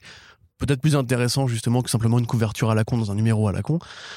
À la fin, moi, franchement, je te dis, Marvel, arrêtez de vendre des BD et faites juste de la vente d'art. Hein. Faites du NFT. Hein, c'est ah logique pour eux, euh, vu qu'ils n'en ont rien à foutre euh, de, de l'équité de l'industrie. C'est quoi le NFT Le NFT, c'est tu veux que j'explique ce que c'est que le NFT Oui, juste pour ceux qui n'ont pas forcément. Moi, ah, je, refuse d'en parler parce que je trouve ça tellement. C'est de la vente d'art en numérique à copie unique qui permet de la spéculation et qui en plus est pourri pour l'environnement parce que ça, ça, coûte un. Enfin, la facture entre guillemets en termes de CO2 est assez énorme pour maintenir les machines en, toujours en route dans les serveurs. Donc c'est une arnaque en fait. C'est Google Images, mais tu payes pour accéder à l'image et tu peux revendre ta Google Image plus cher. C'est terrible ce truc. Et l'artiste en, l'occurrence n'est pas censé toucher de l'argent après sur la revente, donc c'est de la merde. Et ça sert à rien. Voilà, c'est une privatisation de l'art numérique tout simplement. Je trouve, ça, particulièrement ignoble. je pense euh, vraiment que Marvel va s'y mettre aussi. Euh, oui, oui, non, mais il y, a quelques artistes de comics qui s'y sont mis. Alors bon, tu peux comprendre parce que voilà, bah, ils se font de la thune avec. bon, bah, j'ai pas envie de leur reprocher de vouloir se faire de la thune. C'est vrai que c'est tout un, enfin, cet écosystème-là, il, est, il est maudit, quoi. C'est en plus, je trouve ça. Moi, c'est vraiment, tu payes pour rien en plus. tu, payes pour des données, un paquet de, de, de, Magic Octet. Tiens, d'ailleurs, juste en passant, tu sais que d'ici donc, euh, à... tu sais, j'avais parlé de ces comics à 6 dollars là. Ils, ont, corrigé le tir sur le titre Batman, puisqu'effectivement il y avait une erreur en fait. Là, en fait, le 6 dollars concerne que la, la, variante qui est en cardstock, c'est-à-dire en papier cartonné, qui est un peu plus solide que les, euh, comics habituels, avec leur couverture vraiment en papier-papier, quoi, on va dire. Mais pour The Joker, ils le maintiennent à 6 dollars, parce qu'en fait, ils passent toutes les couvertures dans ce format-là cartonné, donc la régulière et les variantes. Et en fait, du coup, ils imposent en fait euh, bah, le dollar d'augmentation qui est lié en fait à l'utilisation de ce format. C'est-à-dire que, euh, je sais pas, c'est comme si, euh, pour prendre un exemple vraiment très gros, tu vois, c'est comme si les soft covers de Panini passaient en cartonné, vraiment en album cartonné. et du coup, bah, tu devais payer le, le tarif librairie directement, quoi. Ouais, sur ouais, les Dawn of X, tu sais, ils proposent les deux, ils proposent le, Oui, le souple et le, cartonné. Bah, c'est comme si, du coup, ils disaient juste, bah, on fait euh, tout en cartonné, c'est-à-dire le, softcover euh, et le, et, le, et le collector. Alors, Pourquoi ils ont bien tiré des leçons de la crise hein? Ouais, mais ce, qui est plus, bonnes, mais ce qui est mais plus drôle, mais ce qui est plus drôle, et c'est là que la fils de puterie est vraiment incroyable, c'est que l'édition numérique augmente aussi. C'est des génies, quoi. The Joker 2, là, je l'ai vu hein, sur Comixology, il est listé à 6 dollars du coup. Ouais, bah écoute, tu, tu te demandes pourquoi les gens piratent hein, après ça. Et, ce- et sachant qu'en plus, la version euh, française, du coup, euh, de Comixology s'est alignée sur les prix européens. Oui, oui, oui. oui. Et donc, ont augmenté le prix. Enfin, les prix que crois- britanniques, surtout, Enfin, les prix euh, britanniques, ouais, du ça. coup, voilà, par rapport au 1 dollar égale une livre, quoi. Euh, ah bah en fait, du coup, je crois qu'il faut, faut que je vérifie sur la version française, mais du coup, le, le- le numéro The Jo- Joker 2, il va être à 7 euros quoi, en version numérique. Enfin bref, c'est un, dé- c'est un, c'est un délire. Alors que c'est pas ouf en plus. Euh, alors que c'est pas ouf en plus, mais, mais au-delà de ça, enfin, c'est juste que c'est complètement aberrant. Oui, non, vois. mais bah voilà. Tu vois, ça va vraiment devenir un moteur de bourgeois à force. Quoi. Tu vas pouvoir acheter. Mais on le dit trois déjà, mais c'est ce qui est euh, déjà, ce qui est déjà dit, c'est déjà beaucoup reproché même sur le marché, sur le marché affaires, le marché français, pardon, sur l'accessibilité, d'avoir que des albums quasiment maintenant euh, qui sont à minimum 15 euros et tout ça, euh, par rapport. Alors certes, les, les époques ont changé, euh, les, les, les kiosques et tout ça. justement, les époques ont changé, il y a moins de lecteurs. Donc du coup, pour avoir quand même ta courbe de croissance, il faut que juste que tu fasses payer plus cher ces lecteurs-là. Sauf que du coup, bah, mécaniquement, les gens n'auront pas les moyens de tout acheter ou bien vont se désintéresser. Bah, ça- genre, 7, 7 euros, putain, pour un numéro, c'est le prix d'un manga, 7 euros. Oui, oui. Un, un manga à 200 pages, tu vois. Alors que c'est noir et blanc, c'est souple, gna, gna, gna. mais je veux dire, faut quand même arrêter de prendre les gens pour des cons, quoi. C'est-à-dire qu'à un moment donné, Bah, le, pas- le comics c'est juste que c'est vraiment par passer sur une norme à, à 6 euros ou 7 euros le numéro. Mais rappelle-toi, à l'époque, on n'y croyait pas quand le numéro est passé à 4, à 4 balles le- la, la norme, puis 5 balles la norme, tu vois. La, la 5 balles, la norme, c'est c'est vrai que la 5, enfin, c'est pas complètement la norme, parce qu'il y a quand même encore pas mal de single issues à 4 dollars, mais c'est vrai que le 5 est devenu euh, de plus en plus fréquent. Et quoi. après, il le justifie en disant Ouais, mais il y a 10 pages de plus, mais je t'ai rien demandé, moi, en fait. J'ai pas demandé de faire 10 pages Ouais, de mais là, il n'y a même hein. pas d'augmentation en fait. C'est pour ça, c'est le prix Ouais, ouais. augmente. Alors, sur la version physique, j'arrive à comprendre la logique qui est qu'on met un meilleur carton et donc ça, ça se Enfin, ça, je trouve ça. c'est- Non, mais c'est vraiment pas ouf. Mais je comprends. Pour du single, on s'en fout. Oui, oui. Non, mais je- non, mais Si tu est- veux du carton, tu prends un relié. Hein. Non, mais on est d'accord si tu veux, mais je- j'entends la logique derrière, tu vois, la logique de fabrication et de coût. Mais alors, le maintenir l'augmentation de prix sur la version numérique, par contre, mais ça, c'est vraiment. Ouais, mais ils vont me dire que les serveurs, du ça foot. coûte cher. Ouais, non, non, mais non, mais c'est abusé. Surtout que pour le coup, il y a même pas de. pa- Enfin bref, c'est c'est quand même ils sont ils, ils sont dingues. hein. Mais justement, en parlant de croutonnade et de trucs qui, voilà, c'est un peu le, le moment où on rage. Euh, voilà, Marvel qui annonce Extreme Carnage. Putain, ouais, c'est vraiment un tunnel de, de hate. Hein. Cigarette de haine. Euh, Marvel. Non, mais je sais même plus quoi dire, moi, en fait, à force. Alors, si, quand même, allez, essayons d'être sympa. C'est Philip Kennedy Johnson, donc un scénariste de talent. C'est déjà plutôt une première bonne nouvelle, même s'il a montré qu'il pouvait être. En automatique, lui aussi, sur les séries mainstream, C'est- voilà, c'est le mec qui a écrit The Last God, c'est un mec qui, qui, qui- qui perce un peu, qui progresse. Bah, qui perce de ouf parce que euh, l'espace de trois mois, là, on lui a donné la reprise des, euh, de Superman et d'Action Comics. Ouais. On lui donne euh, Alien euh, et on lui donne Ouais, aussi alors Alien n'est pas forcément le meilleur exemple. Non, mais, dire, en termes de, non, mais en termes de, de gros projets, tu vois, on lui donne les, on lui confie plein de gros Tout trucs fait, dans ouais. l'industrie. Et donc là, alors c'est un événement, enfin, événement est peut-être un peu abusé, mais ça reprend la nomenclature des événements, parce que ça commencera par un numéro prime euh, alpha machin. Alpha, Alpha, ouais. Voilà, donc le truc classique qu'ils font pour avoir un numéro 0, qui est du coup un numéro 1 avant le numéro 1, que tu vois, tu, vois deux, fois- deux fois plus de numéro c'est le 1. prologue, c'est le prologue. ouais. J'ai jamais kiffé ce- cette technique. Non, mais c'est le prologue, mais il est utile à l'histoire. Donc c'est pas un prologue, c'est vraiment un numéro 1, et le numéro 1 et le numéro 2 en fait. Ouais. Sauf que ça, ils te le disent pas. Ils te disent prime 1, comme ça, hé, rachète deux fois le numéro 1. En fait, c'est un spécule, alpha- c'est ça, bâtard. c'est un alpha, alpha DS1. ouais. Voilà, Ok. ce qui est super euh, agréable. Donc, euh, bah, c'est l'histoire de Carnage. Euh, après King in Black, en fait, les symbiotes qui restent encore sur Terre. Alors, j'ai du mal déjà à comprendre comment c'est possible physiquement, parce que normalement, si Knull di- disparaît ou décède, euh, a priori, les symbiotes n'existent plus. Mais ça, bon, on va dire que évidemment Marvel n'allait pas renoncer. Bah, tu sais, tu connais, tu sais pas si Signal disparaît à la fin de King in Black. De King in Black. Ouais, bon, on verra bien. On Mm. verra bien. Mais il y a quand même, si tu veux, déjà une incohérence pour moi dans, dans, dans l'énoncé. Euh, donc c'est un événement dans lequel voilà les, les symbiotes qui restent euh, vont être pris dans un mélange, un conflit de forces et tout. Euh, et Carnage qui va être un, petit- un petit peu le, euh, le marionnettiste de l'événement en mode euh, c'est maintenant c'est moi le grand méchant symbiote et je vais vous faire chier. Donc ce qui est très original puisqu'on n'a pas du tout déjà vécu ça l'année dernière avec Absolute Carnage. Alors c'était en 2019 du coup. Ah merde, putain la vache. c'est passe deux ans. Ouais. L'année dernière c'était Empire. L'année l'année dernière c'était Ouais, Empire, le gros event, à et après King ouais. in Black, et, mais c'était il y a deux ans. Donc voilà, donc Carnage revient encore sur un événement avec les symbiotes comme dans Absolute Carnage. Ça se passera quelque part moins de six mois après la fin de King in Black. Euh, donc c'est déjà bizarre. C'est plus ça qui- qui je trouve vraiment gonflé, forcing. hein. Mais oui, mais Mm. c'est logique puisqu'il y a le film euh, Venom, There Be Carnage Oui, qui sûr. sort en septembre. Donc les mecs évidemment sont obligés de s'aligner pour avoir un trade ou en tout cas un embryon de trade à proposer quand le film va sortir. C'est c'est tellement, si tu veux, évident. Genre, tu, tu vois les ficelles, tu vois, tu vois les grosses ficelles, les grosses cordes de ces mecs-là qui, si tu veux, ne font même plus des événements. Genre, c'est en parallèle de Heroes Reborn en plus. Non, non, non, non, parce que Heroes Reborn ça se finit en juin, c'est Ah bon, sur deux mois. C'est sur La deux mois. saga du clone alors.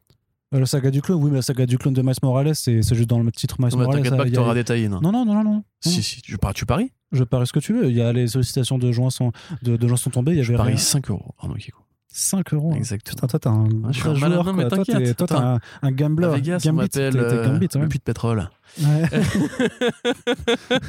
Je sais que, pas pourquoi. Donc, parce que quand tu vas aux toilettes, c'est ok. ouais. Tout de suite, catophile, t'as vu, c'est Ah, rigolo. toujours, mais je suis gamin. Non, mais grosso modo, il y aura pas un mois dans l'année où il y aura pas d'événement. Là, c'est le crossover estival, parce qu'en plus, ça démarre en juillet. Donc, euh, moi, c'est vraiment ouais, l'empilage. Euh, à peine Donny Cates a fini son run que déjà tu repasses sur un événement symbiotique avec un personnage qu'il a déjà utilisé, avec des personnages qui ont déjà été utilisés. Quelque part, Scream, elle avait même eu droit à sa série à elle. Là, il nous masque un peu le personnage plus, elle a- elle a secret qui va probablement être Venom ou Toxin, selon que. Oui, Elle a été publiée la série Scream oui, oui, elle a été publiée. Ah, oui, je l'ai un peu lu, c'est pas terrible. Non, ouais. Bah écoute, voilà, le problème si tu veux, c'est que bah, les symbiotes, euh, en fait, ils auraient dû faire King in Black. Mais je pense qu'ils avaient prévu peut-être de faire King in Black en décalé par rapport justement à, à Venom 2, le film. Mais que comme à cause du Covid, le film était tellement repoussé qu'ils sont obligés de refaire un événement Oh, tu symbiotique. crois? Mec, c'est Carnage le vilain, comme dans le film. A priori, Venom va récupérer un nouveau costume parce qu'il est très peu probable que Venom meure. Et ça va sortir deux mois avant le film. Donc, euh, t'es obligé de faire une sorte de correspondance. Donc oui, voilà, on sait même pas qui sera l'artiste. On sait qu'il y aura évidemment voilà un tie-in par symbiote probablement, ou alors ce sera une série de one shot comme Defenders avec euh, un numéro, un symbiote pour avoir encore plus de numéro 1. Quoi qu'il en soit, c'est du forcing, c'est fatigant. Je pense que moi, on a déjà assez vu Carnage euh, déjà cette année après un seul numéro de, de Carnage euh, Black White and Blood. Donc euh, ouais, non, enfin c'est fatigant quoi. Et puis ces événements-là, qui, qui peut encore y croire? Enfin, on sait qu'il n'y aura pas vraiment de conséquences. On sait que ce sera juste du forceps pour placer des personnages qui vont être à l'écran euh, cette année. King in Black aura sûrement plus de conséquences. les- sauf que comme les King in Black aura des, lecteurs, hein. King in Black, on sait qu'il aura, qu'il aura des conséquences, mais entre guillemets, dès trois mois après, on te dit déjà, ouais, il aura des conséquences, mais en fait, t'inquiète, puisque tu vas retrouver un statu quo symbiotique qui sera compatible avec l'événement. Oui, oui, puis euh, le, le monde des symbiotes sera changé à jamais. euh, Oui, voilà, c'est, c'est- ça annule déjà, entre guillemets. C'est comme quand ils avaient annoncé X-Men Red juste avant la sortie de Phoenix Résurrection. Tu vois, enfin, t'es- t'as envie de dire, mais, mais me dites pas qu'elle va ressusciter avant que l'événement où elle ressuscite commence, sinon ça me gâche un peu le truc, tu vois, là. Bah, après, ça, ça, ça, c'est le problème de- des sollicitations générales de cette façon de fonctionner. Ah non, mais là, c'est pas que des sollicitations. Là, c'est, il y a un visuel, il y a une annonce, il y a un, un- y a un, un- c'est un synopsis, un discours marketing, etc. Donc, Oui, mais qui précède Euh, les sollicitations de juillet, je veux dire. oui, non, mais d'accord. Mais ce que je veux dire, c'est que grosso modo, ils auraient pu se retenir, ou même je leur sortir deux semaines Ah, ils, après. peuvent, ils enfin. peuvent pas se retenir. D'accord, ok. Ils, sont, euh, ils ont besoin de, de, de jerker leur, euh, leur- leurs annonces comme ça. Quoi. Non, mais du coup, n'achetez pas ça, en fait. Voilà. On sait pas, peut-être que ce sera bien, justement, tu l'as dit, c'est Kennedy Johnson euh, au Mais moi, je m'en fous. euh, Ça peut être même le, le Citizen Kane des comics, j'en ai plein de Ok, alors, alors Corentin, on se regarde droit dans les yeux, toi et moi, c'est Grant Morrison qui écrit Extreme Carnage, tu prends pas? Bien sûr que si, je prends. Bah voilà. C'est pas Grant Bah Morrison qui écrit. Extreme Carnage. Non, mais ce que je veux dire, si tu veux, c'est que le run de Donny Cates sur Venom, il, il sortait pas, il est déjà apparu après une grosse, une grosse boulimie de Ah oui, oui, c'est vrai qu'il y avait énormément quand c'était Voilà, là, Venomize, euh, les Poison, euh, machin, etc. Il y avait quand même pas mal de crossovers ou d'arcs un petit peu euh, événements. C'est vrai qu'il y avait tout le temps du Venom, du Venomize, Voilà, du était euh, déjà Venom super Inc. relou, voilà. ouais. Mais ils ont fait ce run-là qui est intéressant, qui vraiment réinvente de fond la mythologie symbiotique. Et dès l'instant où il est fini, bam, on retourne dans l'événement symbiotique. Mais t'es vraiment en train de te dire, c'est comme voilà, c'est comme le Thor de Jason Aaron. On n'a même pas eu le temps de souffler, qu'il fallait déjà passer à, à la suite au, pro- au, au next best thing. Mais Ouais, mais là, c'est Donny Cates. en fait, si tu veux, j'ai conscience des réalités du cinéma et des comics, etc. Même si on pourrait se poser la question de la conversion des lecteurs réels. Bah, Euh, elle n'existe pas. voilà, c'est ça qui est à- qui est à minima, même Enfin, elle, est pas peu, 1%. elle, est, elle est peu efficace.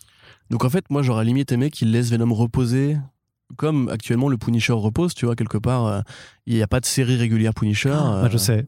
Tu sais ce qu'on fait? On intègre un réseau de, de FAF. on les pousse à utiliser le symbole de Venom sur, euh, Pas mal. sur leurs uniformes. C'est vrai que c'est pour ça qu'il n'y a plus de série Punisher en fait. Voilà. Et du coup, ben, si, euh, si, si les les en paramilitaires. plus, ça pourrait être très compatible avec les fachos, genre le- la grosse araignée blanche et tout. Mhm. Quelque part, il fait un peu squelette déjà. Ouais. Ouais. Donc euh, voilà, je suis pas très content. Et je, je- foutez, foutez la paix à Donny Cates un peu. Vous avez de la chance d'avoir un mec qui vous fait des bonnes histoires, qui vous a fait un- peut-être l'un des meilleurs runs de Venom. Voilà, sanctifiez-le un peu, faites-en un truc bien avant directement de passer à la suite, quoi. Enfin, Mais ce n'est pas du tout ce qu'ils feront, Exactement. euh, très cher Corentin. Mais il y a, alors, on va passer un petit peu du côté de l'indé euh, pour finir avec une petite série qui arrive chez euh, qui s'appelle Barbaric de Michael Morrissey et Nathan Gooden. Euh, sachant que Michael Morrissey, c'est. euh, euh, pardon, c'est le scénariste de The Plot qui arrive donc euh, cet été euh, chez euh, iComics. Euh, voilà, qui retrouve d'ailleurs le designer Tim Daniel, parce qu'à a priori, il y, a, il y a un peu un fonctionnement comme ça avec un designer qui, qui doit être là pour mettre en place un petit peu l'univers avant que l'artiste ne, ne prenne la main et qui a l'air plutôt cool. Enfin, je sais pas, moi, ça, je trouve ça assez rigolo puisqu'on parle d'un- d'un- d'un- d'une parodie de Conan le Barbare. Ça, ça- ça- ça s'appelle Owen le Barbare, euh, qui est un, un barbare qui a été maudit, dont la, la malédiction en fait consiste à, à être à faire le bien sur Terre. Euh, et sauf que quelle bah, horreur Sauf qu'il est accompagné d'une hache euh, qui parle et d'une hache qui est euh, résolument euh, complètement tordue, psychopathe, ce que tu veux, assoiffée de sang. Et, bah, et ça va un petit peu, l'histoire va un petit peu partir en couille puisqu'il va se heurter à, des sorcières, sachant que dans cet univers, bah, les barbares et les sorcières, c'est un peu les, les, pires ennemis jurés. Donc comment, comment essayer de garder son calme et, et d'œuvrer pour le bien dans ce genre de situation. La, couverture qui a été révélée est particulièrement sanglante, je trouve. Et donc personnellement, elle me plaît bien. Je trouve que c'est, ça a l'air Ouais, il a plutôt, l'air bien euh, vénère, ouais. Ouais, non, ça a l'air On plutôt, dirait euh, euh, plutôt Ashura détente, de Ashura's Wrath Ouais, ouais, pas mal. de Capcom, ouais. Bah pourquoi pas, ouais. C'est que tout ce qui. En plus, il y a un vrai retour de l'imagerie barbare en ce moment, peut-être depuis la reprise de Conan par Marvel, mais il y a quand même de plus en plus de séries qui utilisent ces, Ouais, et puis, enfin. C'est, pas tant la reprise de- par, par Conan de Marvel aussi que les droits, je crois, Conan. sont tombés dans le domaine public parce que c'est pour ça que Glenna aussi maintenant fait des, des BD Conan le barbare et tout ça. Donc il y a peut-être effectivement. Conan, pardon. Oui, je dis, pourquoi Je dis Conan. Oui, bah, je dis Conan, je dis Bourbacker, je fais, je fais ce que je veux, c'est mon podcast ou quoi? Comment ça se passe? Tu vas faire quoi? Euh, Et Parce donc, qu'il y, a- il y a Détective Conan ah, oui, c'est vrai. il y a Conan le. T'imagines le mix-up des deux, Détective Conan le barbare, donc c'est un inspecteur qui est dans le, euh, Le qui est prisonnier enfant. dans le corps d'un enfant et qui résout des enquêtes à coups de hache. en vrai, ça peut être un bon délire. Ça pourrait être stylé, mais il faudrait le crossover. Et il rajoute Conan O'Brien, c'est le journaliste, le roux là. ouais. c'est triple Conan. Nul, putain. Oh la vanne pourrie. Ouais. enchaîne, enchaîne, enchaîne. Non, non, mais donc voilà que moi je trouve ça, je trouve ça plutôt, plutôt Mais moi sympa, aussi, ça a l'air sympa, je suis content. Franchement, on est Bah oui, content. allez. Et du coup, c'est vrai que j'avais oublié de noter un truc par contre dans, dans la période Cell Marvel, c'est qu'on a quand même, on avait quand même pas Non, passé. non, non, on n'en parle pas. Bah si. On n'en parle pas. Bah non, si, non, ah bah si. Putain, ouais, il y a des gens qui vont être énervés là. John Romita Jr. qui fait son grand retour chez Marvel en juillet 2021.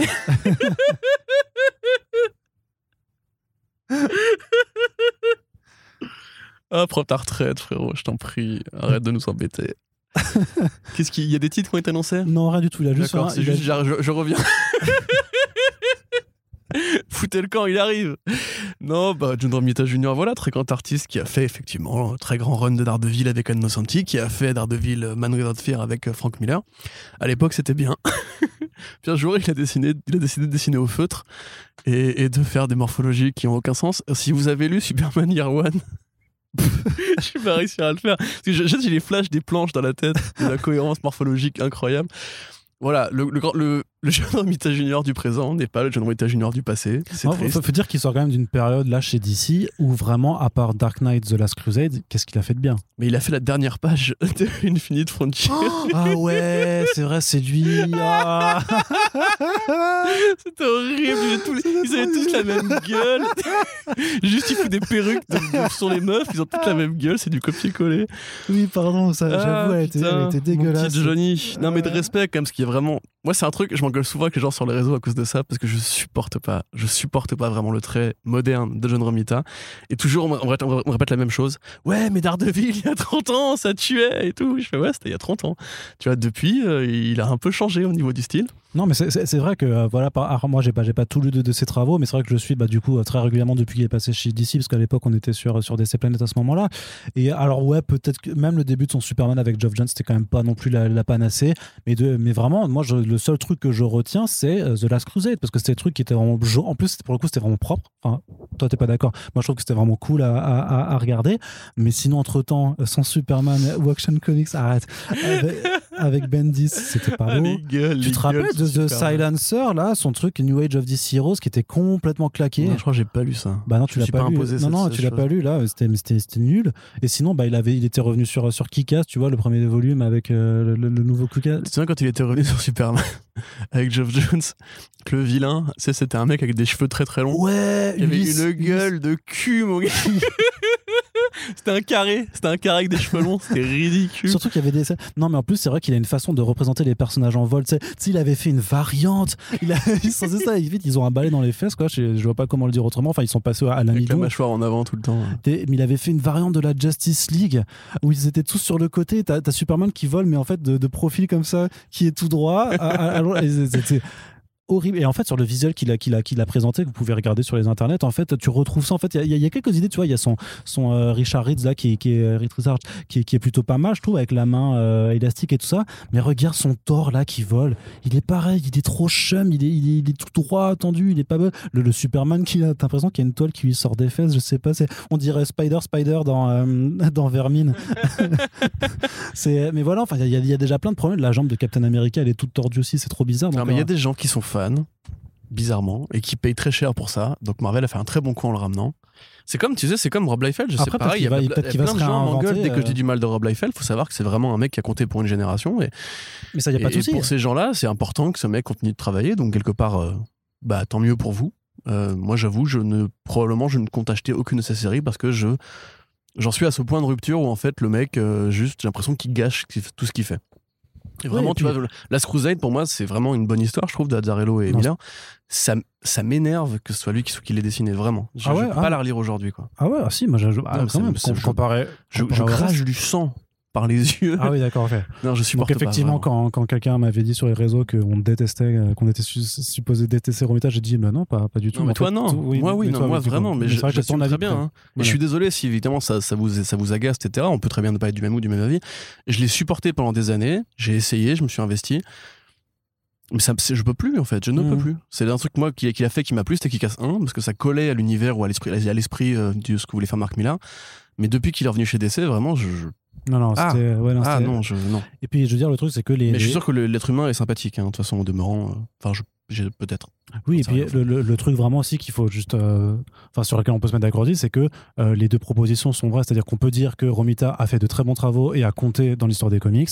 Et on peut également euh, dire que Romita n'a rien fait de spectaculaire depuis ces cinq dernières Non, années. One, Donc on a le droit, on a le droit, non, je on a le droit donc Pardon. de, quand on en parle aujourd'hui, à l'heure actuelle, de se dire bon, ouais, c'est un grand truc qui revient de chez Marvel. Par contre, on est largement en droit d'être critique parce que si on regarde ce qu'il a fait récemment, bah, je suis désolé, il y a rien de fantastique. Mais bien sûr, et j'aurais les mêmes, les mêmes reproches à faire à Frank Miller, par exemple.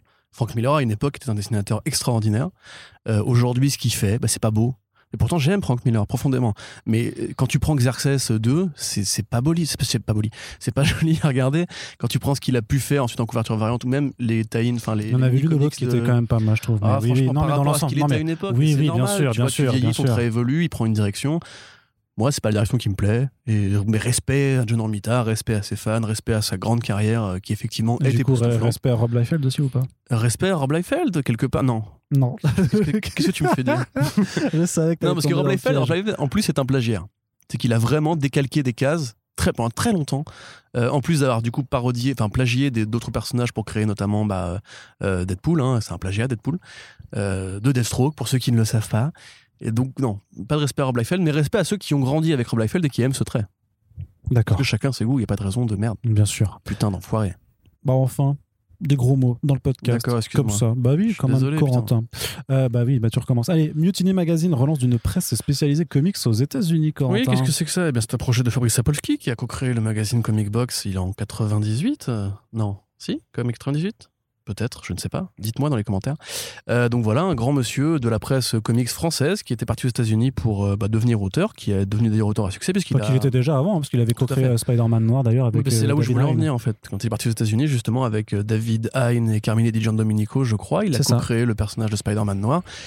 Euh, depuis, il a fait beaucoup d'indés. Il a notamment travaillé d'ailleurs avec, euh, avec Humanoids pour la création de la ligne euh, H1, euh, avant de bifurquer sur un truc qui s'appelle Fair Square Comics, qui donc du coup, là, il a créé des séries indés. euh, C'est ça, c'est son, son financées euh, en, en- en financement participatif.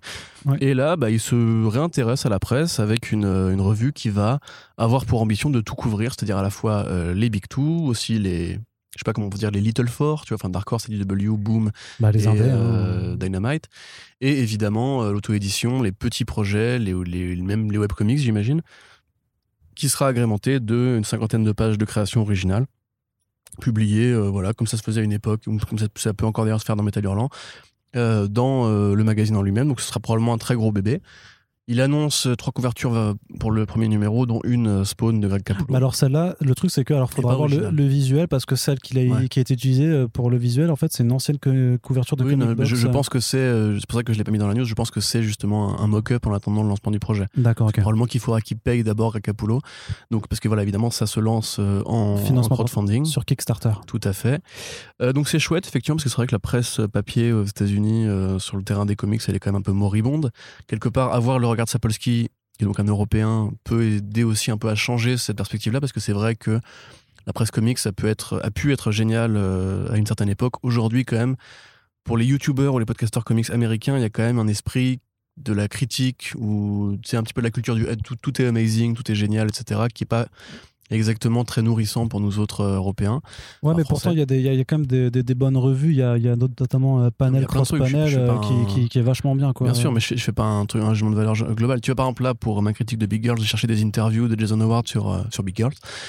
Et c'est vrai que ça allait pas au fond du sujet et tout. Donc, avoir un, un format où il y a- de la place, tu vois, développer des sujets, du fond, des analyses, des interviews euh, de long format, etc., comme ça a pu faire dans le Comics Journal à une époque, euh, Ouais, c'est vraiment une bonne chose. bah, pour le coup c'est ce que fait Panel Cross Panel quoi. Déjà, Ah bah, mais, sans forcément, sans forcément. euh, Il y a les Comic Historians aussi qui font de superbes interviews fleuves qui reviennent sur toutes les carrières. Donc, et puis il y a évidemment Cartoonist euh, Kayfabe de euh, Tom Scully et Ed Piscor, voilà, qui font du coup de la presse comics sur leur temps libre. Donc en tout cas c'est cool. On- nous verrons les, détails- les- les détails du projet d'ici peu. Ouais, je trouve que c'est assez burné quand même de, de se lancer dans, dans, dans ça vu l'état de la presse euh, de façon générale quoi. Bah oui, mais justement, je pense que c'est ça en fait le crowdfunding, c'est que aujourd'hui c'est compliqué de lancer un magazine, enfin les financements qu'il faut pour lancer un magazine, le- les coûts, la distribution, etc. Donc d'où le, le crowdfunding probablement pour amortir entre guillemets le coût des premiers numéros. Après, on n'a pas encore de, de- de périodification, enfin de périodicité du, de, de, sortie. Ouais, tu vois. d'accord. ouais. Ce sera peut-être juste un trimestriel ou, euh, ou pas- je pense pas que ce sera un mensuel. Non, à mon avis, c'est peu ouais. probable parce que ça coûte vraiment très très cher de faire du papier aujourd'hui. Et- Mais il y a encore des passionnés qui s'y mettent, euh, donc euh, tant mieux, Tant mieux, tant, tant mieux, tant mieux. Et donc, on achève la partie comics euh, là-dessus. Et on va pouvoir passer à la partie série télé. Quelques petites news. hein, ça va aller assez rapidement, je pense. De toute façon, parce que c'est vrai que le, le- le gros, enfin, le gros, il y a une autre grosse partie, c'est par l'actualité ciné. Il y a eu pas mal de nouvelles. Echo, un spin-off de Hawkeye, serait déjà en préparation, euh, en préparation pardon, du côté de Disney, euh, Corentin. Oui, euh, ah non, surprise, un peu, parce que c'est vrai que la Un série peu, ouais. Hawkeye n'est pas encore du tout en production. Enfin, si, Elle est en tournage, en tournage, tournage. pardon, mais je veux dire, c'est encore assez jeune comme projet. On ne sait pas vraiment euh, qu'est-ce qu'il va y avoir dedans, à part les inspirations évidentes du run de Fraction et Ara. Euh, on sait aussi que Florence Pugh euh, viendra participer, donc probablement pour valider ce nouveau statut de Black Widow qu'elle prendra après euh, Scarlett Johansson. En ce qui concerne le personnage d'Echo, donc c'est un généralement, enfin en temps normal, c'est une euh, une figure secondaire de la mythologie d'Ardeville, on va dire, qui a été élevée par le Kingpin, donc qui est d'origine native américaine, euh, qui est élevée par le Kingpin comme sa fille et qui se trouve être malentendante, comme Daredevil est aveugle, enfin malvoyant, elle est, elle est malentendante, et elle peut copier, comme le Taskmaster, un petit peu les styles de combat des autres, etc. Ok. Donc, l'écho. D'où l'écho, tout à fait. Donc, euh, alors en BD, après avoir rencontré Matt Murdock, elle va s'apercevoir que le Kingpin n'est pas forcément un mec bien.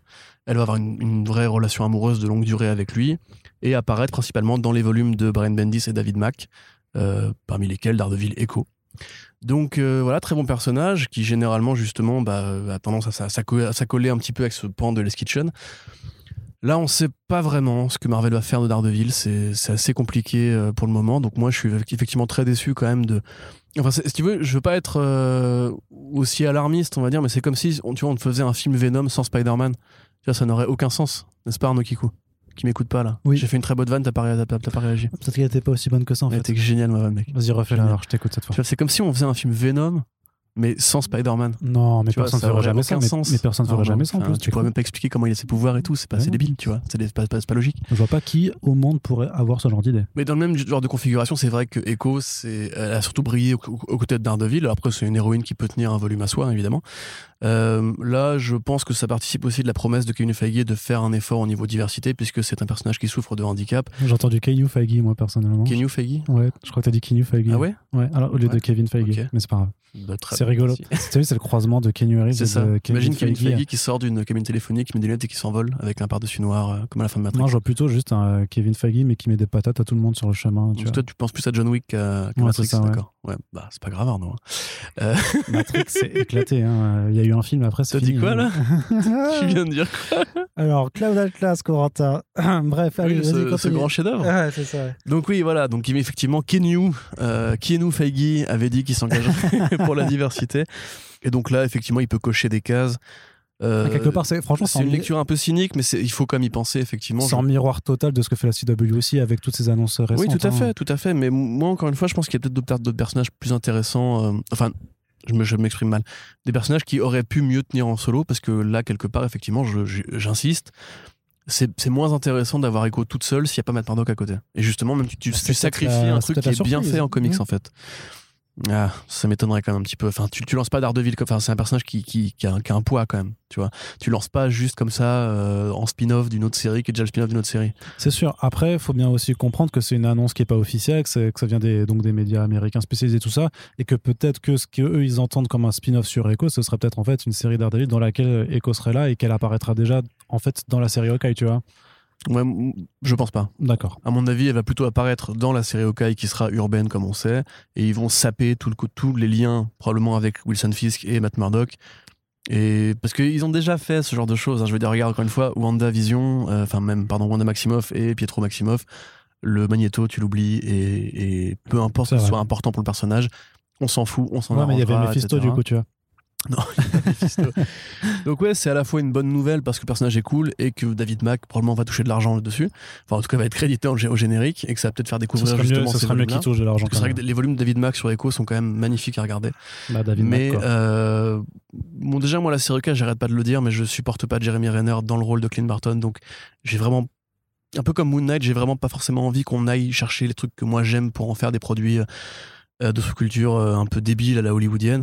Même si on n'arrête pas de me dire que Wonder- euh, Falcon et Winter Soldier, Soldier c'est bien, ou c'est peut-être moi qui suis devenu un vieux connard, je ne sais pas. Le deuxième épisode était mieux que le premier quand même. Ouais, bah je sais pas, on se contente de peu à mon avis par rapport à Brubaker justement, je, à Brubaker pardon, je, je trouve quand même que c'est vraiment la version Coca Light et euh, ça, ça me fatigue un peu que tout le monde applaudisse quand Marvel fait un- le, le moins de petit effort pour pas justement Mais dans c'est parce qu'on est justement le tellement, format. on est tellement habitué à rien avoir qu'effectivement la moindre petite miette. Voilà, c'est ça niveau la- par le bas en fait. Tu vois, Oui. c'est genre euh, Oui, ah, ils font ils sont tellement pourris d'habitude que là t'as vu ils font un, un petit stand politique donc waouh. Dis donc, je m'y attendais pas. Surprenant Marvel. Bah ouais, mais non, frère. Enfin, c'est pas de plafond, quoi. Enfin bref. On en reparlera peut-être. Désolé. Voilà, j'entends ce des- corps, oreilles hein. qui sifflent à l'autre bout des, des écouteurs. Euh, donc ouais, non, en tout cas, c'est plus ou moins bien. On va dire ça comme ça. Et est-ce que c'est bien quand même? Alors non, je- non, oui, c'est bien.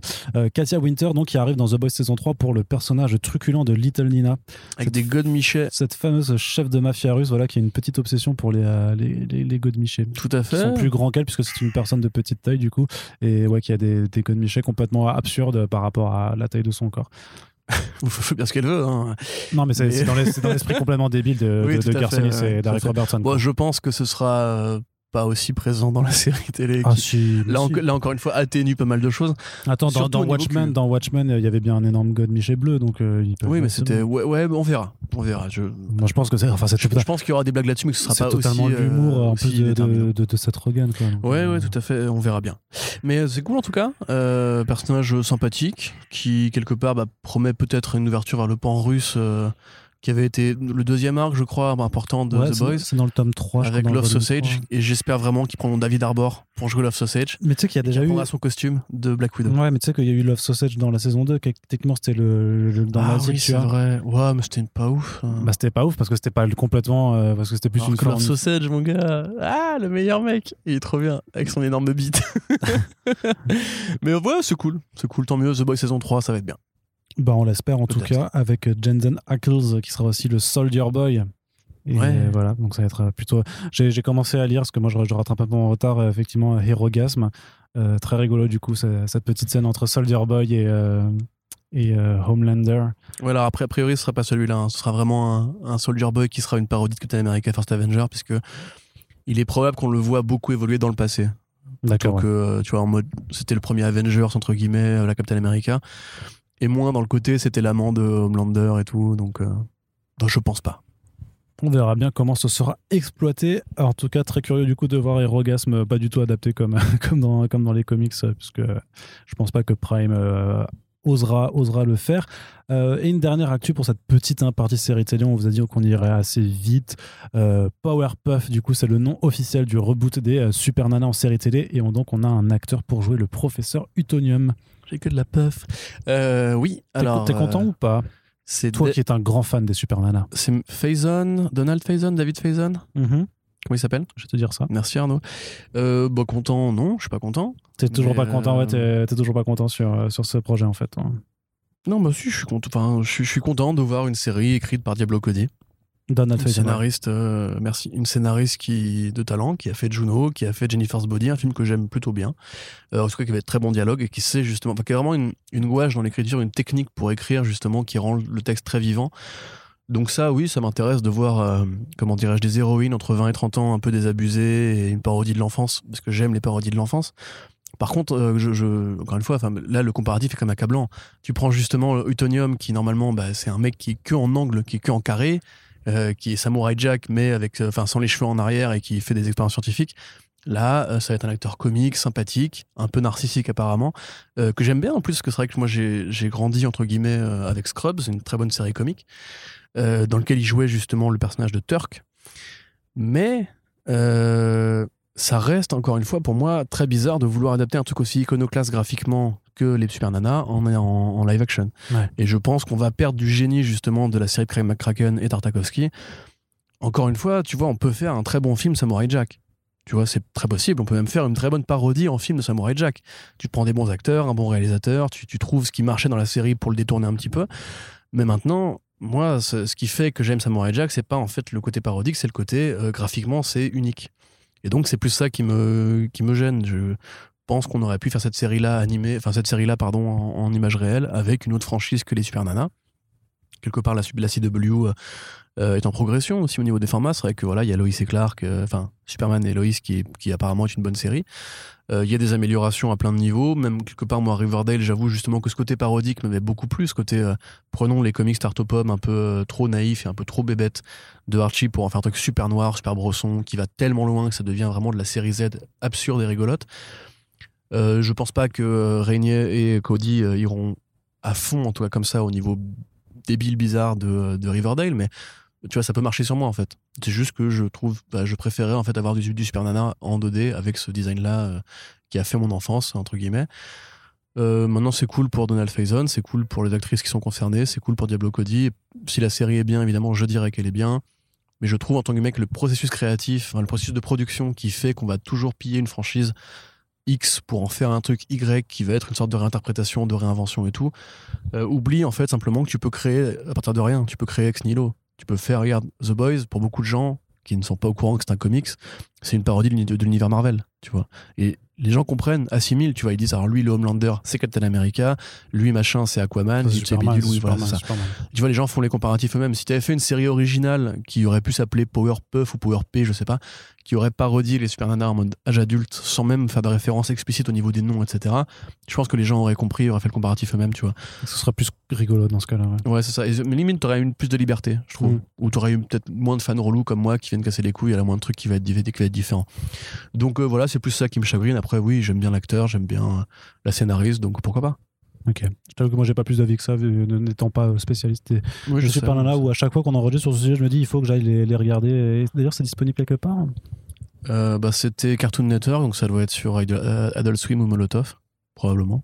Non, je, je, je les ai jamais vus sur. sinon, t'as euh, Dailymotion, hein. euh, Là-dessus. Euh, sur Daily. Pardon? Sur Dailymotion? Il y a plein de cartoons euh, rétro sur Dailymotion. Ah ouais? Bah ouais. Ok, très bien. Bah, je ne Il y a savais plein de saison 1, épisode 1 et tout. Il y a Ok, GTO tu- sur Dailymotion. Tu, tu m'apprends quelque chose. Ok, très bien. Bah, J'irai jeter un œil. On termine ce podcast avec une partie ciné plutôt conséquente, euh, avec pas mal d'annonces hein, qui, qui sont tombées dans les dernières semaines. C'était limite tous les soirs. Et paf, il y avait un breaking news, euh, machin. Genre, c'est bon, l'industrie cinématographique se remet réellement en chantier en développant tout et n'importe quoi. Un film Zatanna, par exemple. Alors, c'est pas n'importe quoi, c'est plutôt cool d'avoir Zatanna qui se trouve donc euh, déjà qui se concrétise, puisqu'on avait vu le logo apparaître euh, récemment euh, sur un PowerPoint euh, adressé aux, inves- aux investisseurs de Warner Media et AT&T. Et donc un film Zatanna qui sera écrit par Emerald Fennell, la réalisatrice très remarquée pour son premier film Promising Young Woman. Ouais, qui a été sélectionné aux Oscars pour, pour son, scénario et sa réalisation, je crois. Oh, remarque, peut-être que je dis une bêtise, mais en tout cas, qui a été sélectionné aux Oscars. Donc, effectivement, c'est un film qui parle de prédation sexuelle, qui parle de comment les mecs, enfin les hommes en général. Cinq nominations aux Oscars. hein. Oui. Cinq nominations. Elle, elle a été nommée aussi au BAFTA, aux Golden Globes, euh, ce genre de choses. Quoi. Donc, Ouais, bah, euh, voilà, c'est un film voilà. qui- qui- qui- qu'il faudra voir quand les salles rouvriront. Euh, donc voilà, qui, qui parle de euh, comment certains hommes qui justement arpentent les bars en recherche de, de sexe et de luxure profitent un peu que les femmes soient ivres pour les ramener chez eux, chez elles, et coucher avec au moment justement où le consentement est légèrement brouillé, voire annulé par l'état second dans lequel se trouvent ces femmes, un truc qui fait partie de la vie réelle et qui justement une euh, l'héroïne va détourner en se faisant passer pour une femme ivre afin de piéger ces hommes et de les confronter à leurs contradictions ou leur comportement euh, de prédateurs. Donc, euh, au-delà de ce synopsis-là, apparemment, c'est vraiment très bien filmé, c'est vraiment très bien joué, c'est vraiment très bien écrit, donc c'est effectivement un talent intéressant à aller chercher. On sait que maintenant, de toute façon, Hollywood a un peu de mal à, à séduire des artistes déjà très établis et va plutôt justement aller chercher ces, ces- ces jeunes plumes qui ont fait un, deux, trois films dans l'indé qui ont bien marché, comme Chloé Zhao. Comme euh, Kate Shortland aussi. Apparemment, il faut dire Zhao d'ailleurs, pas Zhao. D'accord, ouais, euh, c'est possible. Aux. Oscars, en tout cas, ils ont, ils ont dit comme ça, justement. D'accord, ouais. Bah, Donc, comme, euh, euh, comme elle, comme Kate Shortland aussi, exactement, qui fait voilà. Avant. Le mec qui va faire Ah, Blue Beetle aussi, qui a fait un film indé euh, pas dégueu. Nia D'Acosta aussi, quelque part. Nia hein. D'Acosta, tout à fait. Donc voilà, donc c'est toujours une, une perspective de, de carrière qui est intéressante. Il faudrait pas que justement que comme John Watts, elle se retrouve enfermée là-dedans. Mais c'est vrai que ça peut être. Enfin, compte tenu de Joker, en fait, je reste là-dessus, moi, parce que c'est vrai qu'on a quand même eu peu de suites en termes de projets mis en production qui pouvaient ressembler à Joker. Compte tenu de Joker, qui, a été un projet qui avait peu de budget et qui a été écrit par des gens qui avaient d'autres aspirations que juste divertir ou distraire, on pense qu'on veut du film. hein. En tout cas, on peut admettre, on peut admettre ça au moins, c'est pas un blockbuster de super-héros. Euh, il est pas impossible que Warner Bros. se laisse cette place pour explorer des choses. Quelque part, voilà, si ça peut être un film Zatanna sur le féminisme, sur l'objectification des femmes, euh, parce que c'est vrai que Zatanna, par exemple, c'est une magicienne sexy, donc c'est une meuf qui bosse dans le monde du spectacle, ça peut être super intéressant. Moi, j'avoue que le personnage, bah, je l'aime beaucoup, Euh, à la fois pour son côté magique et aussi pour son côté Paul Dinien, on va dire, parce que c'est vrai que Paul Dini s'est beaucoup intéressé au cas de Ouais. la sorcière. Donc ça peut être, euh, il y a plein de pistes intéressantes à développer. Apparemment, Promising Young Woman a aussi une sorte de paro- de, de pan comédie noire, on va dire comédie un peu sombre, un, peu- un petit peu cynique. Donc ça peut être aussi peut-être, euh, enfin ça peut digérer certaines idées qu'on a faites avec Zatanna, le côté rigolo et tout. Gérer. Comment? Gérer. Ce que tu as dit, ça peut digérer, donc j'ai dit gérer. c'est de l'humour.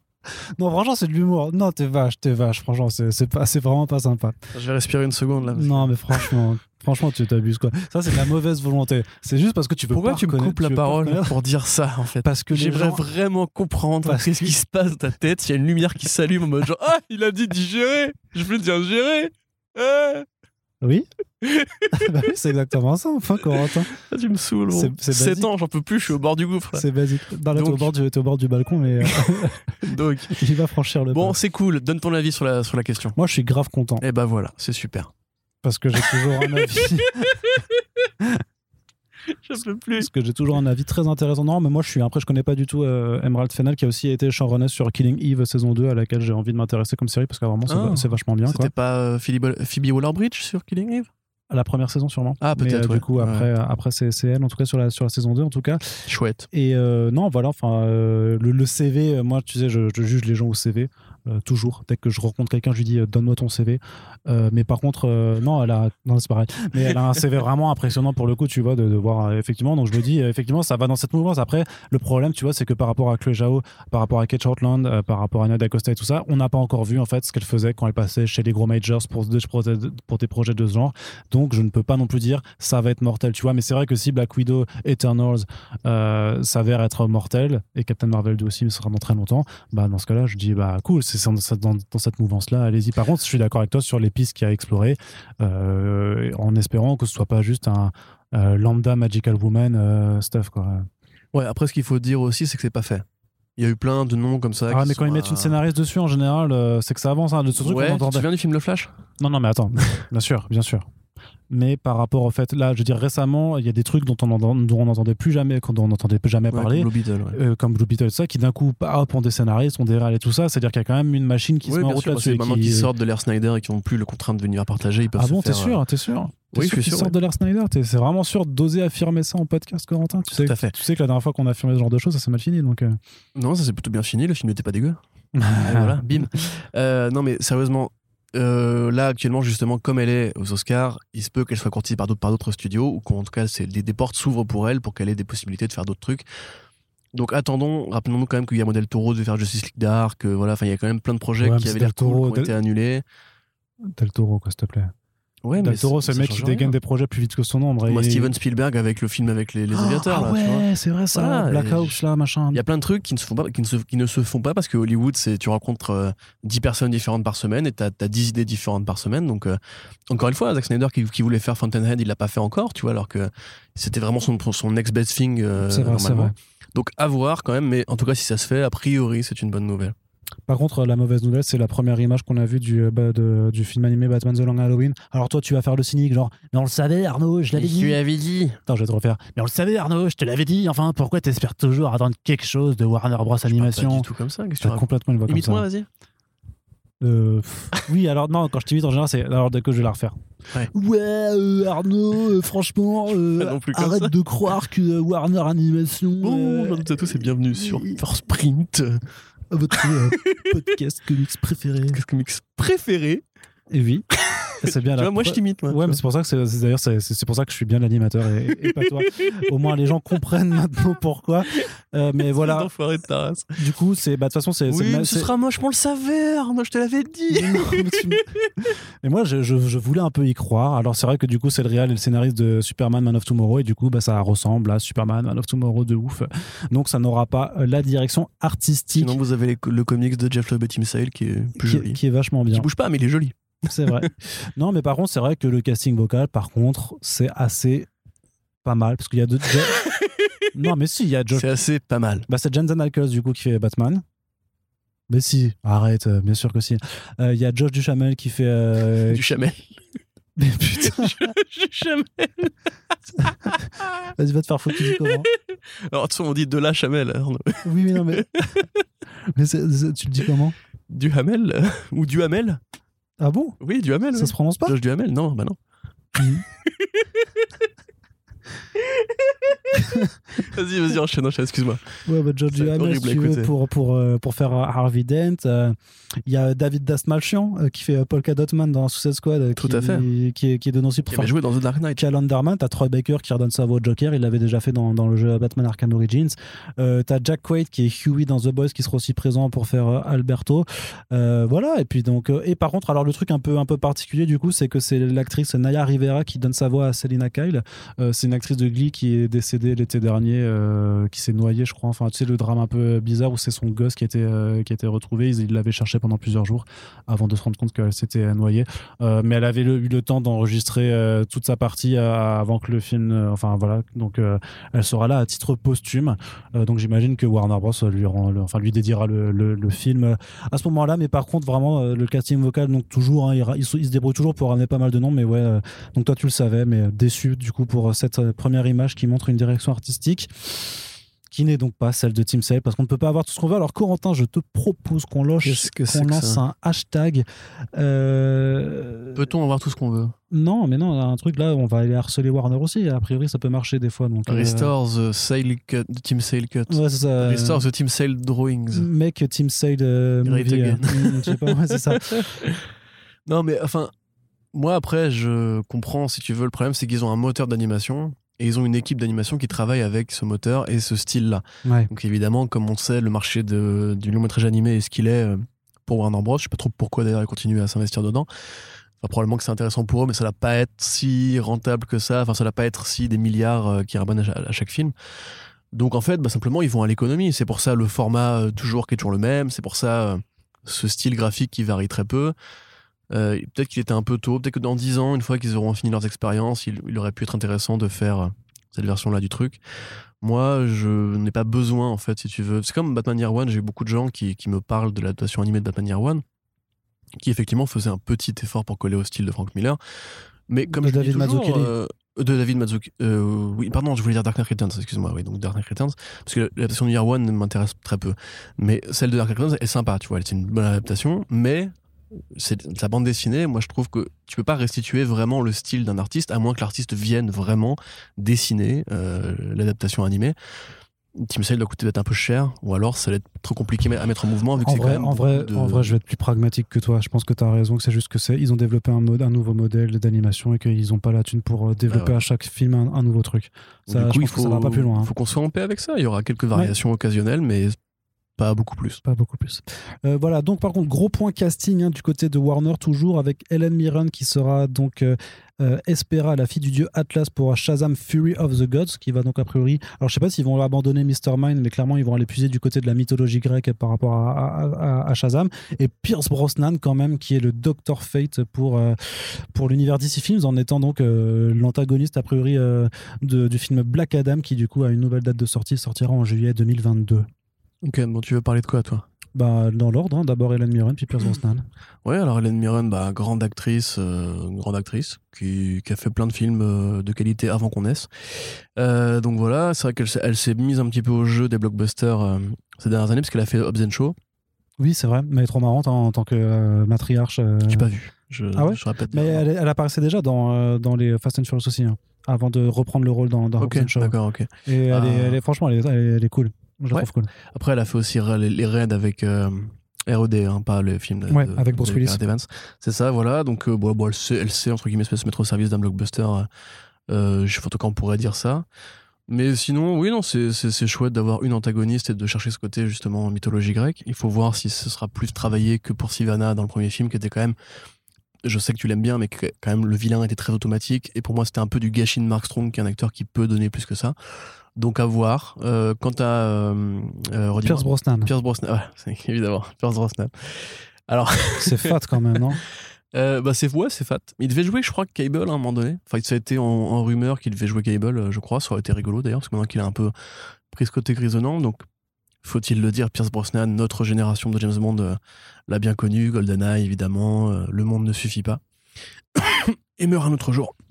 Donc voilà, grand acteur britannique, enfin grand acteur, acteur britannique de renom, euh, qui a fait Mamma Mia aussi, où il, joue, chante très mal.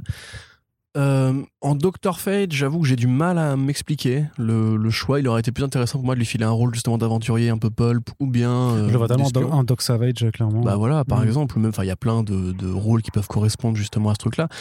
mais ça reste sympa d'avoir justement Pierce Brosnan dans le côté un petit peu saucisse que va être le film Shazam probablement. Black Adam. Black, oui, pardon, Black Adam. Euh, oui, justement, voilà, Black Adam, où il y a quand même beaucoup de fortes têtes, euh, un petit peu musclées du cinéma hollywoodien en ce, euh, moment.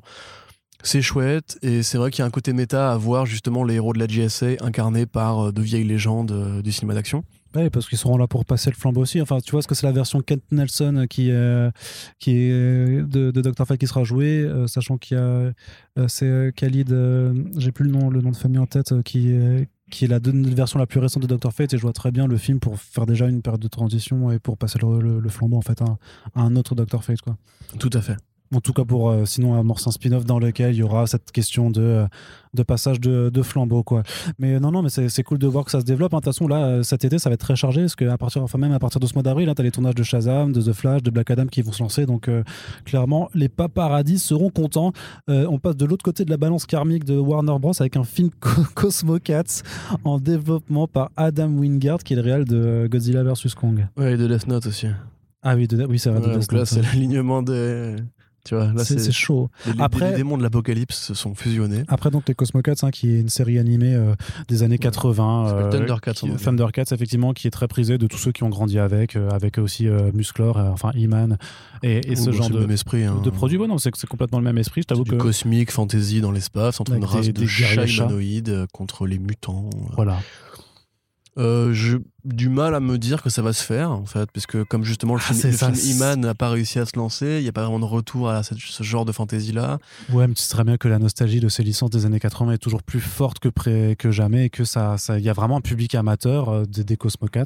Mais j'ai vraiment l'impression qu'ils arrivent, ils pas de notre pas génération à se lancer, en fait, avec ça. hein. c'est juste pas de notre Vraiment, génération, quoi. euh, tu vois, Musclor, c'est plus maintenant une sorte d'objet de cartoon pour euh, Netflix que Mais il y y, a Kevin Smith. Le film, ils ont un peu renoncé, j'ai l'impression. Euh, le Smith, euh, le, le, Smith. le, Smi- le Smith- Smith. le- le film avec euh, Noah Centineo, c'est ça? Bah ouais, on en a plus Ouais, entendu non, c'est- parler. C'est hein. mort. Et peut-être que, la- le, peut-être que le Covid est passé par là, du coup, aussi. hein. D'autant que Adam Wingard, bah, sa carrière va, vraiment dépendre du résultat de euh, Godzilla vs Kong. Bon, apparemment qu'il se lance bien en, en Chine, il a fait un bon démarrage. Ouais, mais. euh, Il devrait peut-être se rentabiliser, mais vraiment micro, micro rentabiliser. Il y a des bonnes idées de mise en scène. D'ailleurs, pour le coup, c'est vrai qu'on n'en avait pas trop parlé parce que ça nous concerne de très loin, mais le film est sorti en VOD aux États-Unis. Du coup, euh, il est Sur disponible en piratage pour ceux qui euh, n'ont pas envie d'attendre la sortie au cinéma. Là-dessus, moi, je vais être très honnête, compte tenu de la façon dont ils nous ont euh, prodigué un rapport bucogénital non consenti pour la Snyder Cut, je considère quand même que Warner Bros se fout de la gueule du monde avec ce genre de franchise de merde. Donc, mais c'est un autre débat. On en parlera de ça un autre jour. Mais euh, là, typiquement, si jamais justement les gens peut-être piratent massivement Godzilla vs Kong, est-ce que Adam Wingard sera encore un réal si tu veux courtiser demain? Je sais pas. Hein. Bah, si. Je- franchement, je sais pas. Bah, s'il est piraté beaucoup, c'est-à-dire qu'il a du succès.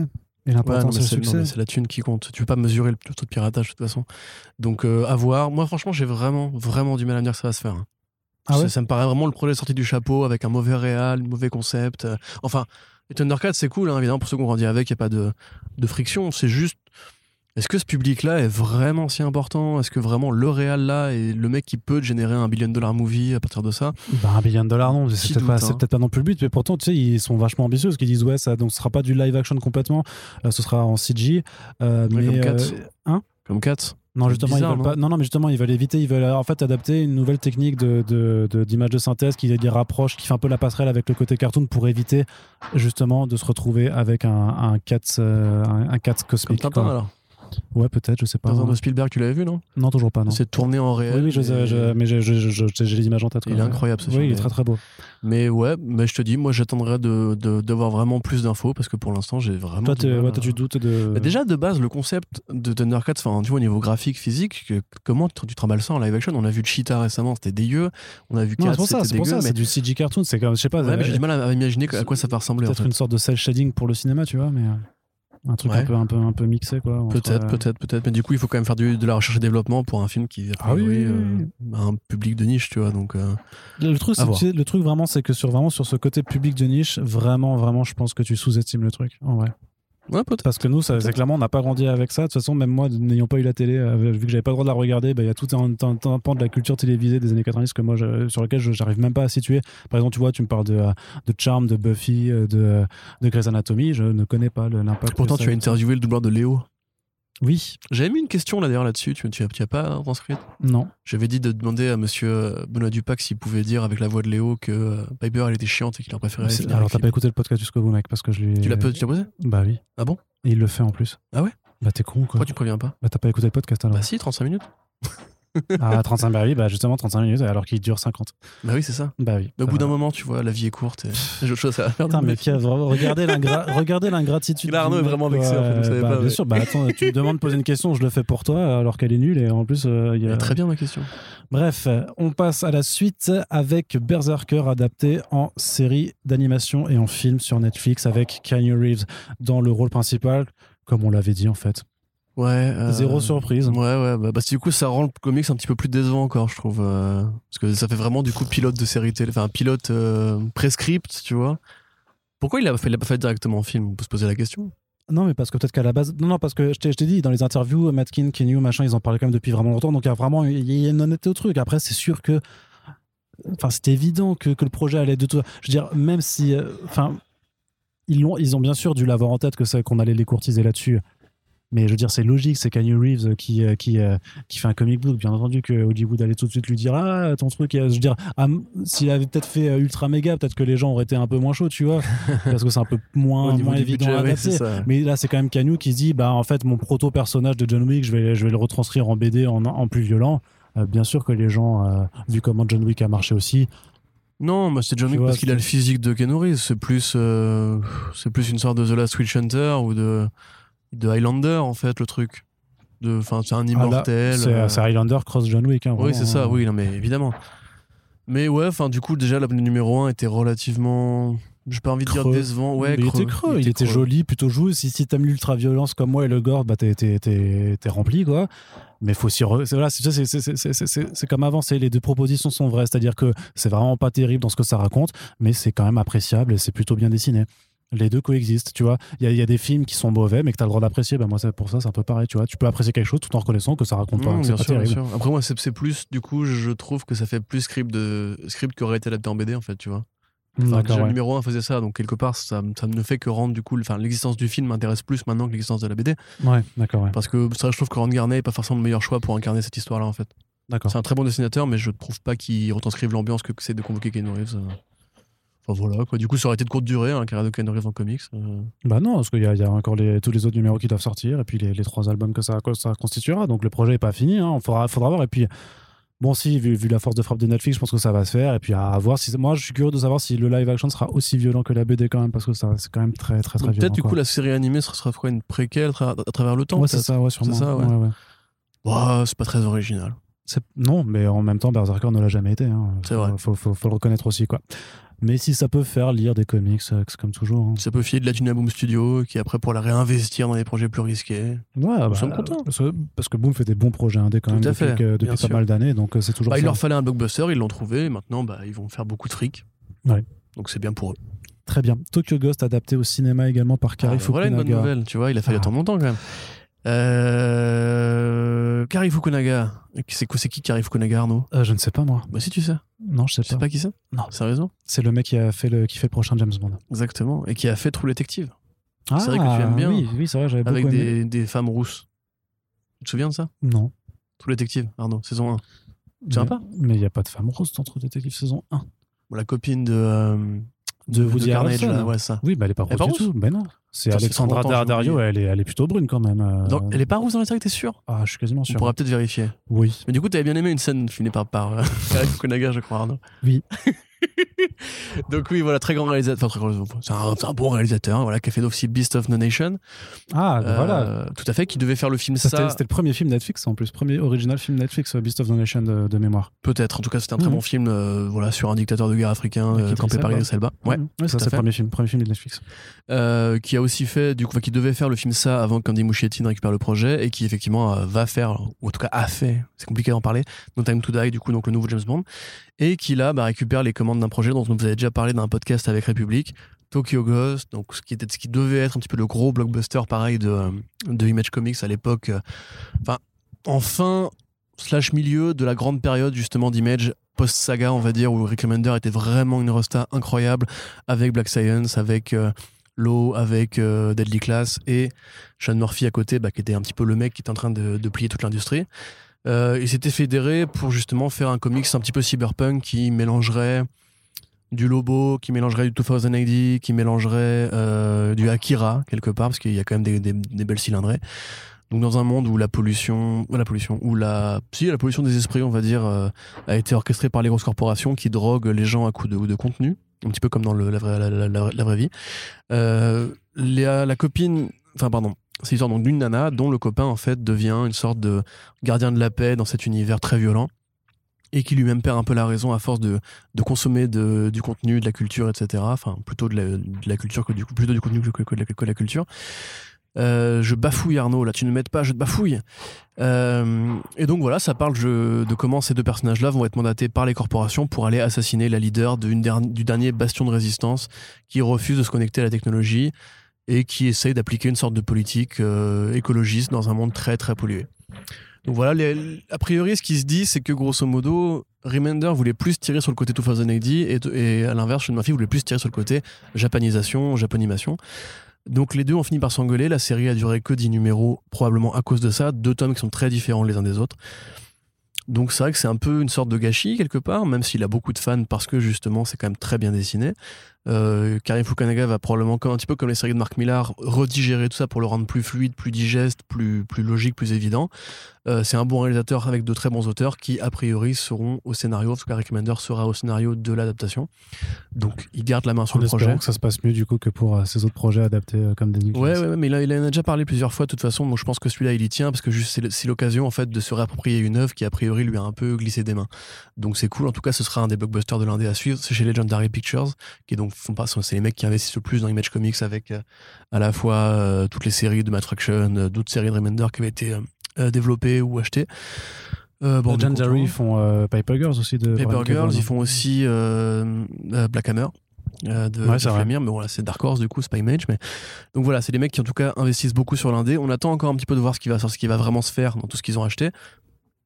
En tout cas, la venue de Fukunaga est une bonne nouvelle et un signal de l'avancée enfin de ce projet dont on parle quand même depuis très longtemps. Yes.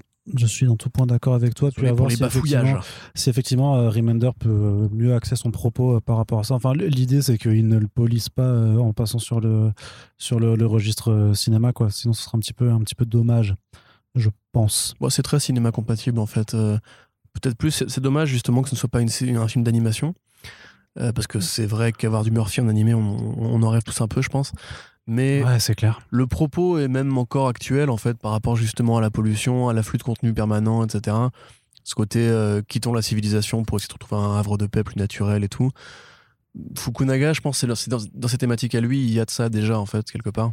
Euh, True Detective, c'était un peu ça aussi. Tu vois, il y avait vraiment ce côté, la société pourrie, euh, euh, les croyances des uns et des autres qui les rendent fascistes et compagnie. Donc, moi, franchement, j'attends quelque part plus le film que de relire la BD. Tu vois ce que je veux dire?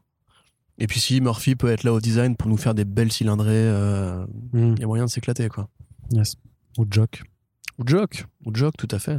Ça, ça Concept ferait- artiste, Jock. Ça ferait, ça ferait plaisir.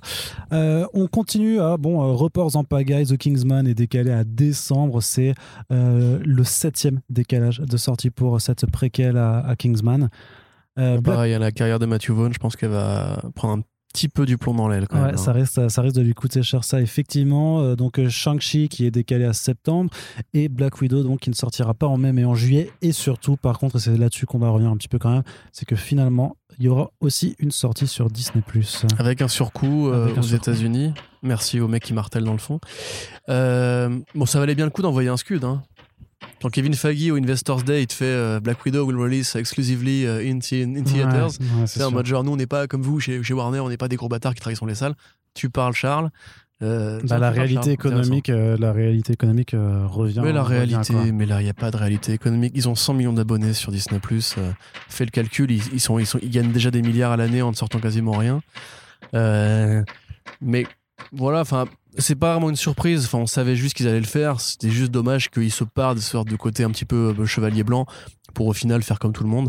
Moi, vraiment, cette politique des surcoûts, elle m'agace. Parce que si c'est encore 30 dollars avec le Premier Access, etc., je pense aux pauvres ricains, parce que quand même, tu vois, à la limite, les films de famille comme euh, Raya, le Dernier ou même Mulan, c'est des films destinés aux enfants aussi. Donc tu comprends qu'effectivement, un papa et une maman qui emmènent leurs deux gamins, ou, ou deux mamans, deux papas qui emmènent leurs deux gamins euh, au cinéma, ils vont payer 30 dollars en fait au global. Donc effectivement, une séance de cinéma à la maison, ça coûte le même prix, c'est pas totalement, totalement illogique. Mais pour les orphelins célibataires sans enfants, euh, machin là, que tu Tout à évoquais fait, déjà plus tôt tout à dans ce fait. podcast. Euh, mais pour eux, enfin parce qu'ils sont quand même très nombreux à consommer du Marvel. Je veux dire, c'est vrai que Marvel c'est beaucoup plus grand public. C'est pas que des films familiaux. Il y a des, des gens comme toi et moi qui ont juste une copine, euh, qui quand ils vont au cinéma à deux payent 20 balles maximum. Enfin en tout cas quand ils sont pas arnaqués en allant chez Pathé pour une séance 4DX. Euh, Quand ils ont un abonnement. euh, oui, bah, carte, ça, après euh, c'est voilà, peut-être c'est peut-être moins répandu aux États-Unis, je pense. Mais c'est qu'en France, on a en plus ce système qui est assez vertueux qui fait que grosso modo tu avoir deux films par mois et ton abonnement est rentable en fait. Euh, donc là, ouais, c'est une vraie arnaque en fait, parce que enfin, je suis désolé, euh, le trentenaire moyen qui achète les DVD Blu-ray Marvel Studios, il paye 30 dollars pour un film qu'il va juste voir une fois ou deux et qu'il aura même pas l'objet. C'est comme c'est pris d'un Blu-ray, tu vois. Et en plus, 30 dollars en plus de l'abonnement mensuel Disney+. Donc 37 dollars, grosso modo. C'est quand même super cher. Donc euh, non, moi je trouve ça dégueulasse. Je- J'en ai un peu plein le cul, justement. Et puis, d'ailleurs, même si on pourrait rapporter le prix par rapport au nombre, enfin, au nombre de gens que tu emmènes voir le ciné, au film avec toi au cinéma, faut quand même se rappeler qu'au cinéma, t'as un grand écran, t'as un vrai système de son, t'as un fauteuil confortable. Les gens qui vivent dans un 15 mètres carrés avec une petite télé, bah, ils se font arnaquer en payant 30 dollars Oui, pour bah, un film tu, tu- tu supposes que le, le retour du bâton là-dessus, et s'ils mettent le prix aussi haut, c'est parce qu'ils savent très bien aussi qu'en étant disponible du coup sur Disney+, le piratage sera conséquent là aussi. Ouais, mais j'ai l'impression que les gens, en fait, petit à petit, c'est c'est des habitudes du piratage. Tu vois que les gens, en fait, comme maintenant, il y a tellement de plateformes auxquelles ils sont abonnés, ils ont moins le réflexe d'aller chercher un film plutôt que de se dire qu'est-ce qui est tombé récemment sur les grilles. Vois. faudrait voir hein, pour la Snyder Cut. hein, on sait que alors il y a eu un chiffre de 100 000 achats en VOD qui a été communiqué par, par Warner et qui apparemment Ouais. est un record dans l'achat en qui VOD fait 1,5 en million euh, en chiffre d'affaires, moins du coup les, les coûts de partage avec les plateformes. Ouais. Et la traduction Mais il faudrait, mais faudrait voir du coup ce que ces 100 000 téléchargements euh, légaux représentent par rapport au nombre de personnes qui ont vu le film en France. Tu vois Est-ce qu'il y a plus que 100 000 personnes qui du coup ont piraté le film en France? Bah, Ça vu- me paraît possible quand Vu même. qu'ils tu nous vois. ont escroqué en n'annonçant pas que le film sera disponible en légal sur OCS plus tard, ce qui est encore une fois un scandale, et c'est vrai que Warner Bros pour le coup mériterait euh, un retour de bâton de la CNIL ou je sais pas quoi. Mais, mais euh, en fait, tu vois, ce- c'est un gros chiffre, mais il faut pas oublier justement que, oui, comme tu dis déjà, les gens piratent, d'une part, et qu'ensuite, bah, c'est Warner Bros ne perd pas total tout l'argent oui. de ce, ce qui a été généré. Et puis admettons que euh, ce soit même 150 000 personnes en tout qui ont payé 150 000 sur la totalité du parc de public en France, c'est rien du tout. Ouais, c'est petit, ouais. Mais bah, je pense que c'était plus les États-Unis qui visaient, à mon avis, vraiment, c'était vraiment le côté venez tester HBO Max, parce qu'il y a même plein d'abonnés qui sont des abonnés HBO qui n'ont pas activé HBO Max. Parce qu'ils s'en foutent, en fait, tu vois. Ouais. C'est HBO qui les intéresse, c'est pas le catalogue Warner Bros. Et du coup, c'est une offre de séduction. Je crois qu'aujourd'hui, il y a plus d'abonnés HBO, enfin, c'est une certitude, il y a plus d'abonnés HBO que d'abonnés HBO Max. Mais il y a vraiment un truc comme 40 millions d'abonnés HBO, dont, je sais plus, 20 millions qui ont, activé HBO Max. Enfin, c'est. Ouais. Du coup, c'est plus ça, à mon avis, le truc de long terme. C'est en fait de faire payer les gens pour un service global. Et un peu comme Disney, de les, de les piger dans un modèle qui fait que tous les mois, tu as de l'argent qui tombe. Et que tu sortes rien ou pas, ça change pas grand chose, que les gens n'ont pas le réflexe de se désabonner, en fait. Forcément, ouais. c'est sûr qu'il faut Voilà. le faire. Bon, pour revenir à Black Widow, euh, ça me fait pas spécialement chier, parce que c'est vrai que le film, maintenant, je l'attends plus. En fait, à force. euh, Non, mais je t'avoue que. Ouais. Surtout qu'en plus, bah, maintenant, tu as d'autres trucs qui arrivent. Tu, tu vois, le- les séries Disney, par exemple, c'est plus ça qui fait l'actualité en ce moment. Je pense vraiment que le film sera pas une grosse réussite. hein. Non, non bah, de toute façon, il va payer les pots cassés. hein. Ouais, bah oui. ouais. Comme le disait euh, dans une célèbre chanson, le, le Watibé, euh, mais qui c'est qui va payer les pots cassés? Bah, Du coup, la réponse, Ah, c'est- c'est- c'est Watty House. C'est Gims qui fait, mais qui c'est qui va payer les pots cassés Qui va payer les pots cassés Tu tu imites super bien Gims, par contre. Non, mais là, je l'ai pas imité, j'ai juste les, paroles- euh, les paroles. Non, puis après, il y a aussi un truc, c'est qu'ils vont devoir recommuniquer quand le film va sortir, donc ils vont devoir repayer Ouais. le trailer de l'affichage et tout. Et à force, le budget promo compliqué. risque quand même d'être un peu. euh, La note va être salée, quoi. Puis ça va être euh, comme la. Euh, Hein? non, non, j'allais reprendre du Niska, mais ah, du coup, non. salé, salé. c'est ça. Euh, mais euh, qu'est-ce que je voulais dire Euh, que qu'il va falloir se motiver pour euh, recréer de l'engouement pour ce film, euh, Pour ce podcast aussi. pour, pour- pour juillet et tout ça. Non, ça va, ça va. Les gens sont habitués. On a, je veux dire, c'est pas parce qu'on est critique sur certains trucs, c'est-à-dire qu'on est blasé ou je sais pas quoi. Et puis on a quand même des, des- des- des beaux projets qu'on a envie de soutenir à côté. C'est vrai que Black Widow. Bah désolé, c'est pas du tout euh, l'enjaillement, euh, l'enjaillement que ça aurait pu être. euh, Mais même depuis le départ, Black Widow, on le dit toujours, c'est un film qui a 10 ans de retard, qui aurait dû être fait il y a 10 ans. Alors c'est cool parce qu'il y aura sûrement voilà ce passage de flambeau avec Yelena. Mm. Et un Et- Taskmaster qui ne risque de pas avoir beaucoup de lignes de dialogue, a priori. Ouais, aussi, ouais, du coup. Bah, on verra, on verra. De toute façon, bah, voilà, ça arrivera en juillet. On verra d'ici là ce que les cinémas en France ne permettront ou pas de faire, puisque a priori, il y aura pas de. Ce sera. Disney maintient les sorties en salle au cinéma, euh, quand bien même Disney c'est avec Disney France, ouais. Ouais. Quand bien même euh, ça arrive avec six mois de retard, comme euh, avec Mulan, tu vois. Mais, euh, mais bon, De toute façon, après, on pourra toujours faire une projection euh, à la maison. ça faut, ça faut pas le dire, Corentin, pas en podcast. Mais ils nous écoutent pas, hein. Ah si, tu penses? Il y a des gens, Salut Disney France. il y a des gens qui nous écoutent. Tu devrais le savoir quand même, Corentin. Bien les Et licenciements. donc, on... ouais, ouais, tu peux le dire à AT. Les doublons de à- poste. Je peux le dire aussi à AT&T. Parce que. Fox France et Disney France, c'est pareil, ça a fusionné du coup. Bah, je, je suppose, ouais. Parce que j'ai pas entendu la- la- dans les médias parler justement de ce truc-là, les médias grand public, tu vois, les médias généralistes qui couvrent les licenciements, les fusions-acquisitions. Ah tu non, vois. mais non, non, en fait, je, en fait, je suis même pas sûr. Je suis, je Au niveau des doublons de poste, il doit y avoir aussi des trucs qui ont dû, ont dû sauter, non? C'est fort possible. hein. Je t'avoue que j'ai pas, j'ai pas l'info là-dessus, clairement. Ok. Euh, mais ce qui est c'est que la- la- la- la- la- l'agence qui s'occupait du coup euh, des euh, de Fox avant, je crois que c'est l'agence Cartel du coup s'occupe Ouais. maintenant à la fois maintenant des, des productions Fox et, et- et Disney quoi. Euh, et donc on termine quand même avec euh, la, la petite friandise de, de fin mars qu'on a pu avoir ce premier trailer de The Suicide Squad de James Gunn avec euh, avec un King Shark qui mange les gens qui est un requin euh, d'ailleurs dont on sait maintenant que c'est Sylvester Stallone qui lui prête sa voix et des blagues de caquettes et Starro aussi voilà que- que- alors, qui aurait peut-être pu être gardé en tant que surprise, moi ça m'aurait vraiment pas déplu qu'il qu'il ne le montre pas. Et en même temps, je suis quand même content de voir que, que, ce- que- que cet idiot de James Gunn va ramener Starro euh, en mode kaiju débile euh, dans, dans un film Suicide Squad, euh, qui a l'air vraiment plutôt cool hein, pour le coup. Après, nous, on est, on est saucé là-dessus parce qu'on apprécie, je crois, le, la filmographie de James Gunn et ce avant qu'il fasse les Gardiens de la Galaxie. Euh, voilà, pour son passé chez Trauma, pour Super, pour Horribilis, Slider, euh, voilà, pour, pour, pour tous ces films-là. Gardien aussi, moi j'aime bien. hein. Enfin, les gardiens aussi, mais je veux dire que nous, on- enfin, toi, je sais pas, mais en tout cas, je sais que. Les sans- vouloir faire les, les, les hipsters à la con, tu vois, mais voilà, nous, on a. On, Avant que ce soit cool. voilà, c'est ça. avant que coûte, tu vois. C'est juste que voilà, on avait, moi, j'ai eu la chance de, de, de découvrir ces films avant, avant que Guardians euh, ne, sorte. Et, euh, et donc voilà, bah, enfin, l'ambiance, les. les- euh, l'ambiance, les dialogues, euh, les costumes, euh, je sais pas, il y, a- il y a tout qui, qui me donne envie en fait, vraiment. Ça, ça a l'air cool. Ça, ça va pas être fantastique, révolutionnaire, ça va pas être un grand film, mais je pense que ça va vraiment être un, pour le coup un bon film en fait, et que ça rattrapera clairement les errances de- du premier film de, de David Ayer.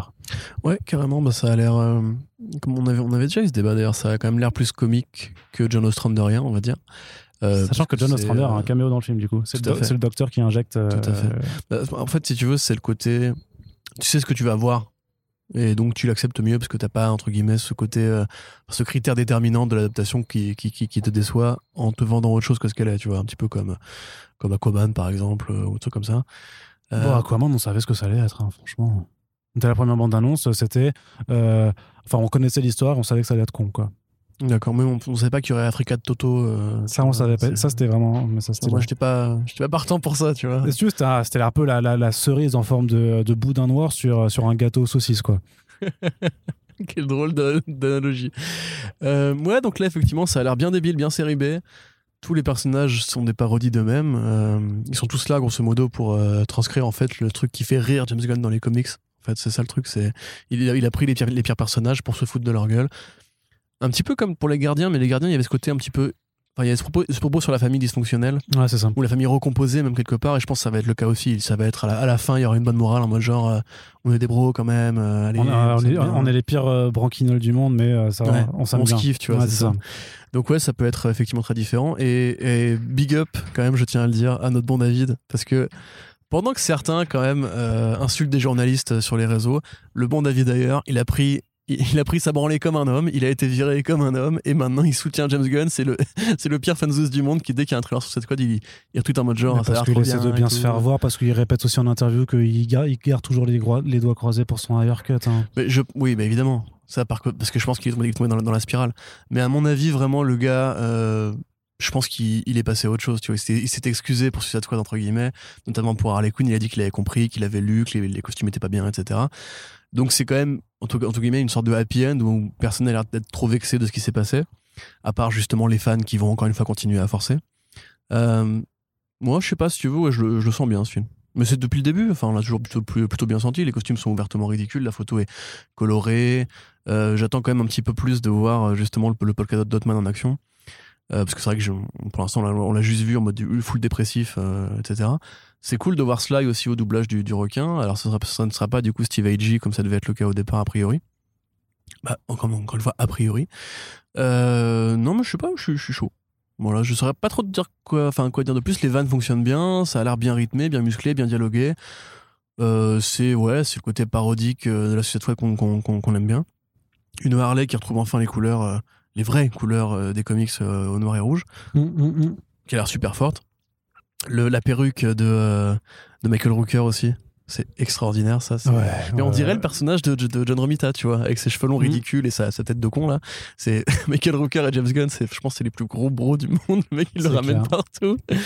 Euh, j'ai très hâte aussi de voir Nathan Fillion, Nathan Fillion s'arracher les bras pour lui lancer euh, sur la gueule des ennemis. Ouais. Mais non, mais je sais pas. il y a un truc qui m'a grave marqué même par rapport au premier film, c'est euh, du coup cet acteur qui reprend Rick Flag là.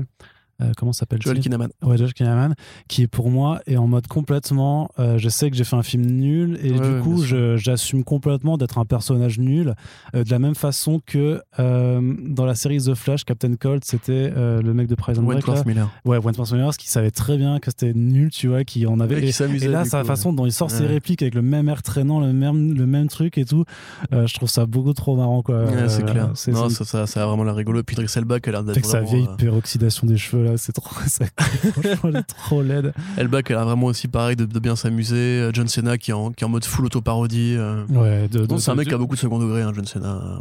Moi, je l'aime bien. Moi, j'ai toujours aimé, tu sais, mais de, toute façon, même, même en tant que. Enfin, moi, quand je regardais le catch, euh, ouais, je le trouvais cool, quoi. J'ai jamais regardé. Ça, me faisait, son personnage me faisait vraiment marrer, tu vois. Mais dans les interviews, moi, Cena, il m'envoie vraiment une sorte de vibe Schwarzenegger.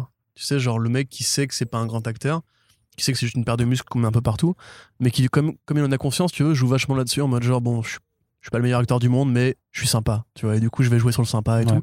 Et ça marche plutôt bien. Après, ouais, non, Starro, euh, bah, pour le coup, serait- j'aimerais vraiment voir ça sur, sur grand écran, du coup. Bah ouais. Tu vois, parce que tu vois la, la putain d'étoile géante. euh, Putain de Star géante. Wars, quoi. ouais, ben bon délire, très bon délire et bah j'espère que euh, voilà, ça sort euh, le 28 juillet chez nous, donc un petit peu en avance par rapport justement aux États-Unis où ça sort euh, à la fois au cinéma et à HBO Max. Donc là, a priori, si les cinémas sont ouverts, on pourra, enfin Warner Bros pour sortir le film de façon tranquille. S'ils avaient fait la même chose, tu sais, du, du coup pour Wonder Woman à, à la base avant que ce soit euh, euh, complètement décalé, quoi. Et donc, bah, on espère, on croise les doigts pour qu'en juillet, on puisse aller euh, se taper une bonne tranche de rigolade euh, devant The Suicide Squad. Et on va conclure le podcast là-dessus. Corentin, oui, on espère que ça vous a plu une fois de plus, que vous aimez euh, les front Vous page, allez que vous aimez digérer. les podcasts euh, First Print. Digérer. Digérer. Voilà, c'est bon. Merci Corentin. Là, tu n'oublieras jamais cette blague. Tu m'as demandé, tu, demandé une nouvelle blague, je, je t'en ai apporté une. Il faut savoir que voilà, Corentin m'avait dit si tu sors une nouvelle blague dans le podcast, tu auras le droit de refaire la blague sur Thor euh, après. Ouais, voilà, Et- parce que, en fait, ah.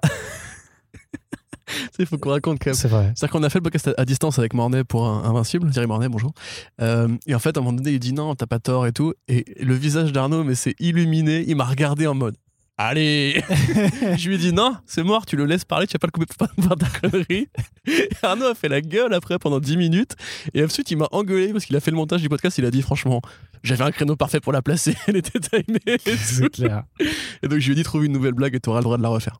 Et du coup, voilà, juste avant que le générique se lance, je vous propose simplement d'écouter euh, notre première interaction avec Corentin en podcast. Vous allez voir, c'est euh, déjà il y a, il y a 7 ans, tout y était. Le, le- la façon dont, euh, dont Corentin répond, le, vous allez voir, c'est, assez- ça, mérite- ça, ça- ça dure 5 secondes, hein, donc vous attendez pas à grand chose, mais du coup, on va vous laisser. On avait dit qu'on vous le placerait, donc on vous le place.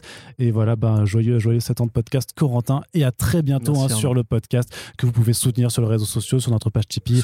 Euh, voilà, on, on compte sur vous et on vous remercie si vous pouvez le faire.